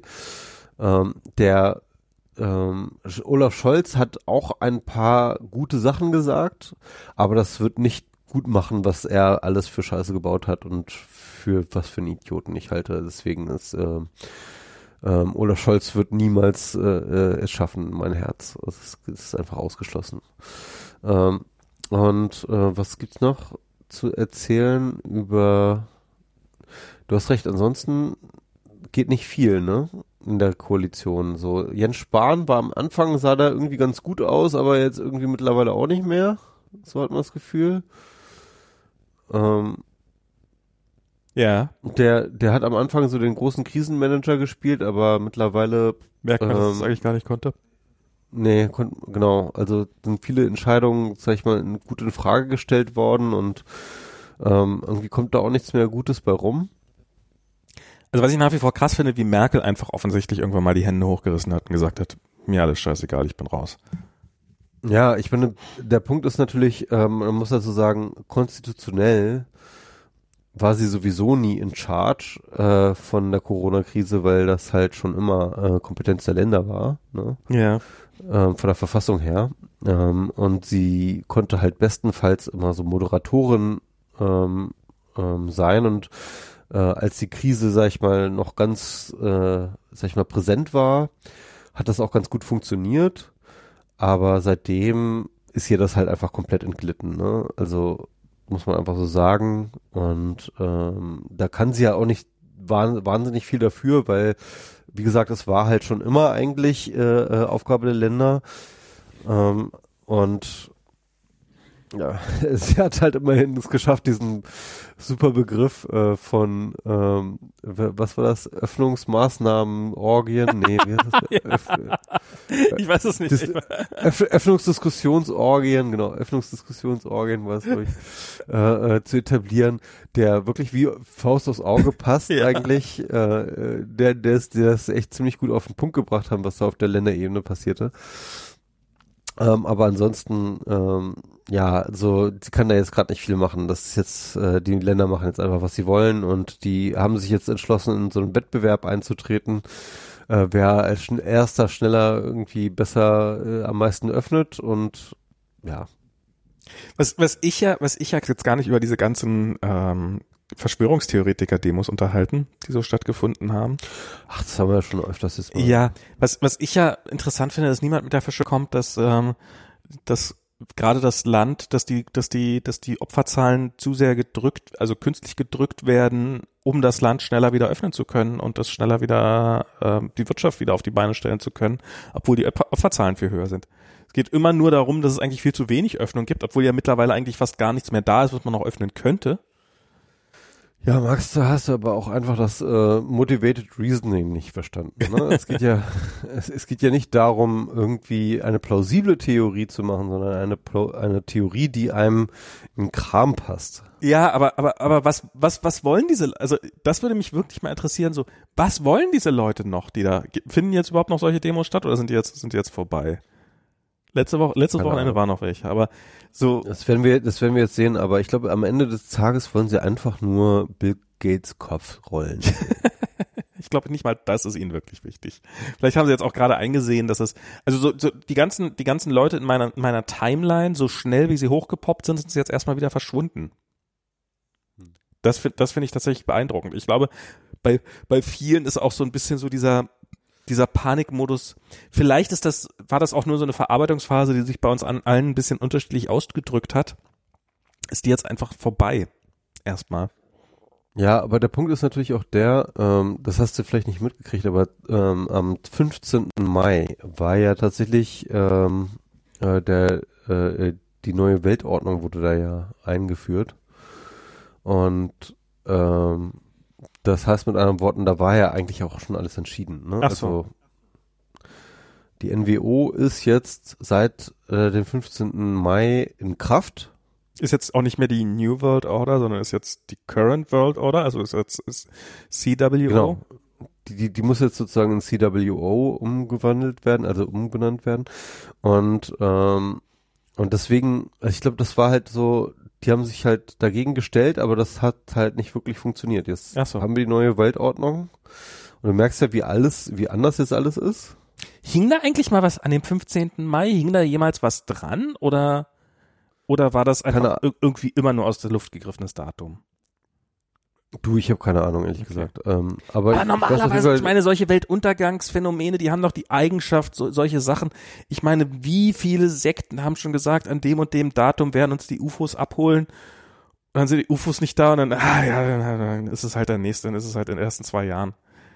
Also das, das finde ich halt so, dass, dass, dass, dass, dass das gerade sich so scheinbar in, also ich, ich beschwere mich nicht, aber ich habe so das Gefühl, dass das. Ähm ja, aber, aber das ist doch genau, der, das ist doch genau das Phänomen, an dem ähm, dann der Leon Festinger, also der das, ähm, der den Begriff der ja, kognitiven Dissonanz erfunden hat, der hat das ja genau an solchen ähm, Weltuntergangssekten genau untersucht. Der hat ja gesagt, der hat das ja genau angeschaut, ne? Also dass diese Weltuntergangssekten halt immer wieder ein neues Datum voranbringen, wann jetzt die Welt untergeht und dann passiert das natürlich nicht.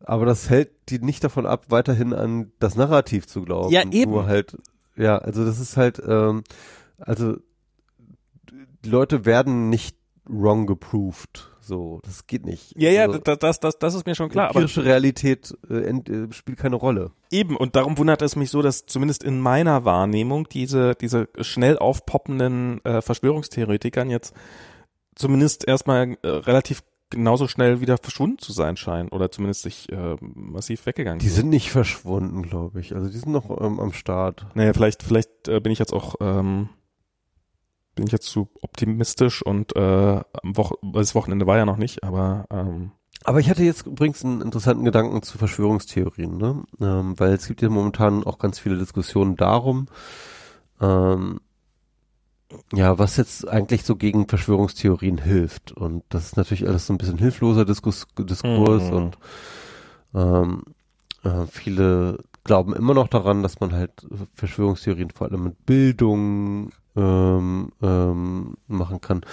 Und dann geht es mal um die Frage, welche Bildung hilft vielleicht am besten so, man braucht erstmal so eine wissenschaftliche Ausbildung, also wie, wie funktioniert überhaupt Evidenz, wie funktionieren wissenschaftliche Verfahren, wie funktioniert dies und das.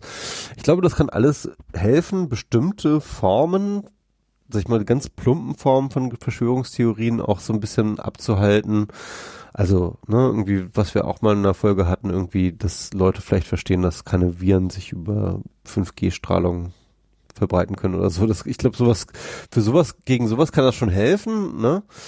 Aber nicht gegen Verschwörungsdenken an sich, so, sondern die, die Theorien werden dann im Zweifelsfall immer nur sophisticateder, ne? Also, ähm, ähm, du siehst das ja ganz häufig, äh, ich habe jetzt gerade so, eine, so ein interessantes Video gesehen von einer ähm, Hausärztin, praktizierenden Ärztin, die so Anti-Vaxxerin ist und die hat eine Rede gehalten auf einer dieser Corona-Demos und ähm, hat davon geredet, wie korrupt doch die Pharmaindustrie ist und ähm, dass man denen sowieso alles nicht glauben darf, was sie erzählen und ähm, dass äh, also da, da mischte sich halt einfach wahnsinnig viel zusammen und der Punkt war halt bei ihr, ähm, die wird nicht erzählen, dass irgendwie Corona durch 5G kommt oder dass äh, Bill Gates uns alle auslöschen wird, obwohl sie vielleicht so auch daran glaubt, dass Bill Gates irgendwie ein böser Typ ist oder sowas. Aber auf jeden Fall, ähm, die ganz blöden Dinge wird sie wahrscheinlich nicht sagen, sie wird denen aber auch nicht widersprechen, sondern sie wird halt irgendwie ihr eigenes Narrativ machen, das halt so auf ihrem Wissensstand äh, irgendwie kongruent ist, ne, so einigermaßen. Mhm.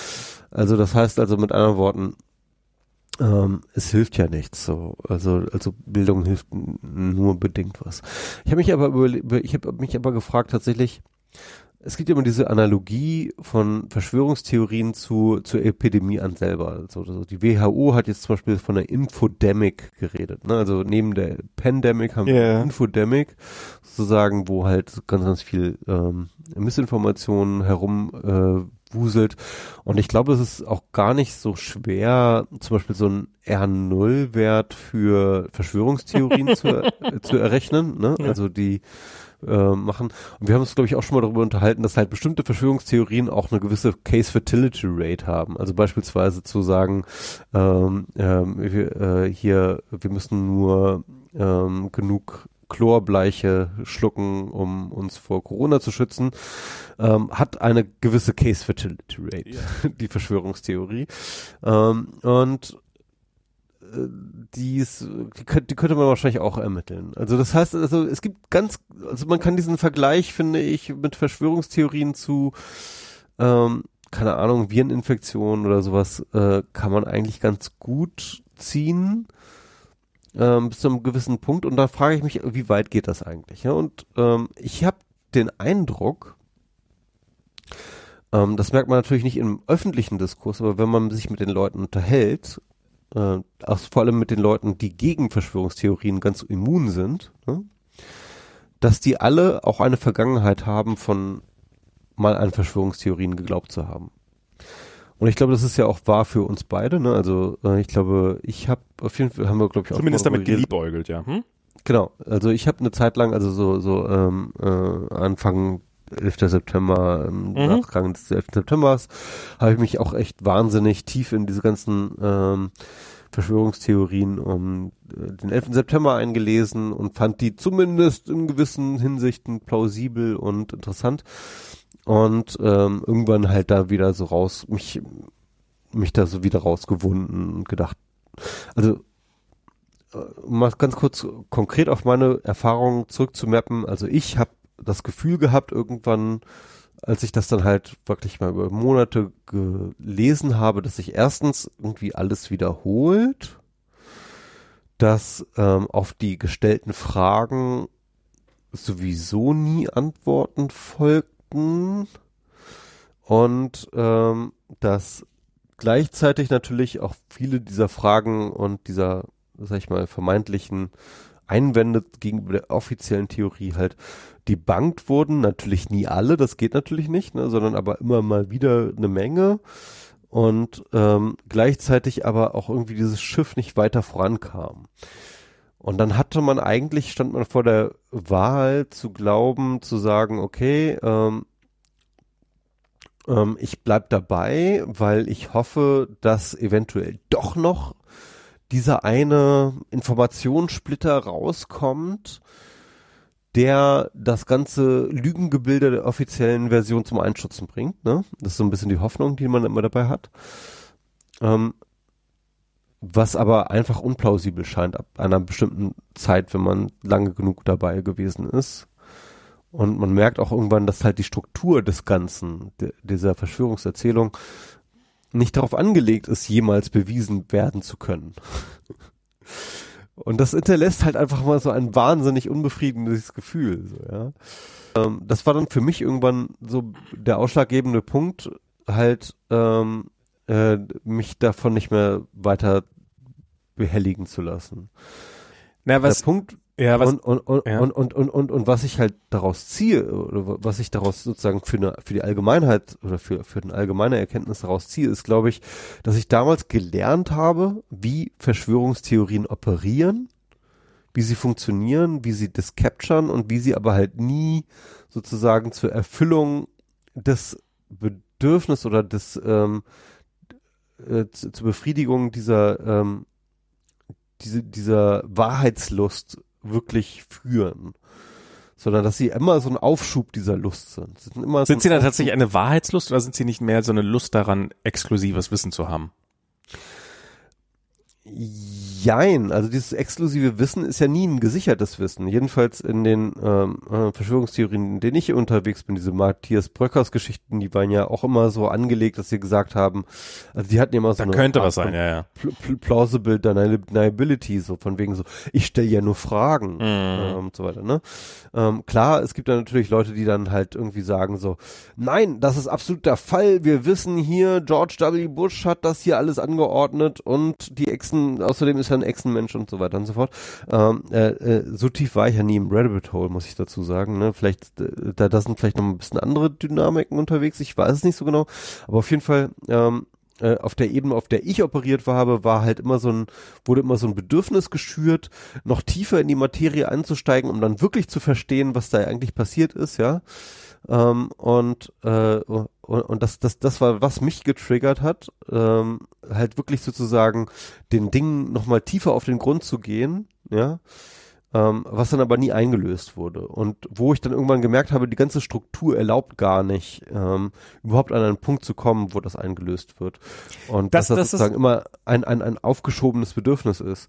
Und, ähm, und, und, und, und ich denke, diese Erkenntnis ähm, ist, ist das eigentliche, ist das eigentliche ähm, Immunreaktion, die jetzt äh, sozusagen bei mir aktiv ist gegen jegliche andere Form von Verschwörungserzählung. Ich, ich vergleiche mal mit der Serie Lost. Ich habe bei, Ja, das ist ein guter, guter Vergleich. Ja. ich habe bei Lost, ähm, ich, ich bin nie so richtig, ich, ich fand das nie geil, muss ich sagen. Ich habe das irgendwann angefangen zu gucken, als schon alle total, also ich war totaler Späteinsteiger, alle waren schon total hooked und ich habe dann probiert das auch und ähm, und bin überhaupt nicht äh, überhaupt nicht warm mit geworden und habe es dann überhaupt nicht mehr geguckt und ich habe irgendwann mal so aus dem, was mir andere Leute erzählt haben, habe ich so und und die total begeistert davon waren, habe ich so gekriegt, das kann doch eigentlich nur gegen die Wand fahren, weil sie haben auch so ein bisschen wie so eine Verschwörungstheorie. Sie haben halt die eine unplausible Theorie oder die eine den den einen total unplausiblen Plot nur durch einen noch unplausibleren Plot obendrauf gesetzt. Und Mhm. irgendwann war Ja, halt ja. klar, es wird die letzte Folge kommen und es kann doch nicht, wie- soll es denn anders enden als in einer Enttäuschung? Wie, wie soll denn da die, die große, ah, jetzt wissen wir es, ist, ist, ist ja auch bei vielen Serien so, ist ja, ist ja Lost, ist ja damit nicht alleine. So, machst halt, irgendwann, irgendwann musst du halt die ganzen Stränge, die du angefangen hast, äh, äh, zu weben auch wieder zusammenführen und das das ist halt dann das ist halt langweilig, weil dann führst du nicht ständig mehr neue Charaktere ein und sowas.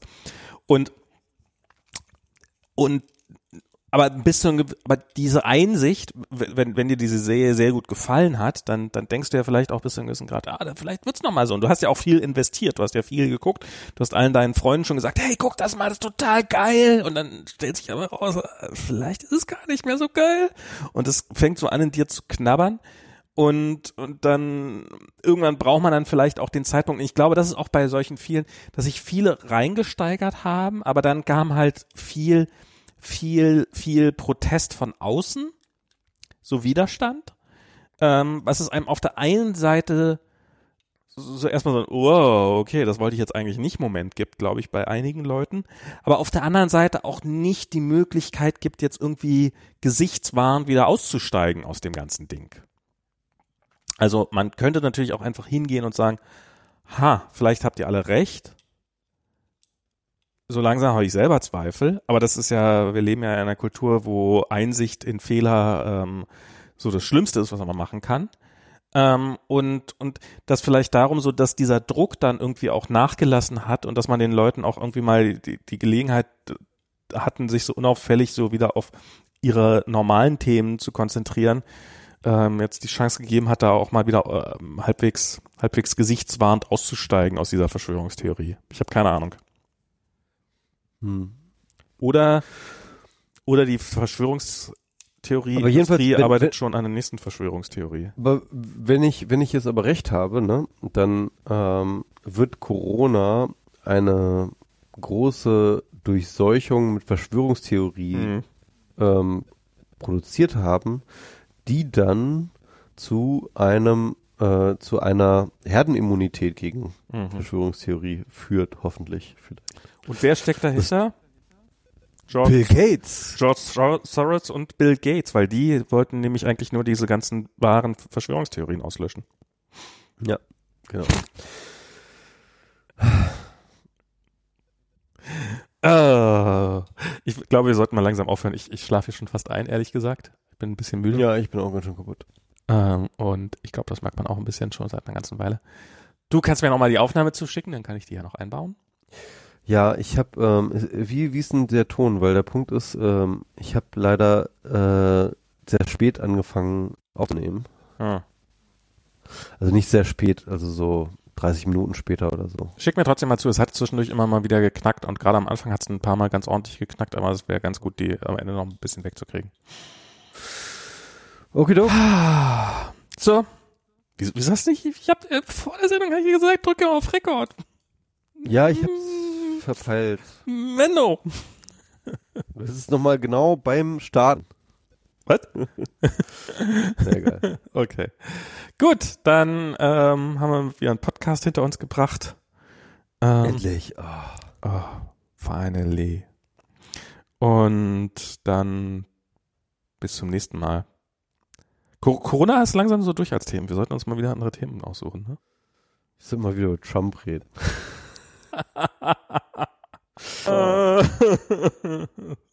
Sollte Trump etwa Corona überleben? Das wäre ein Ding.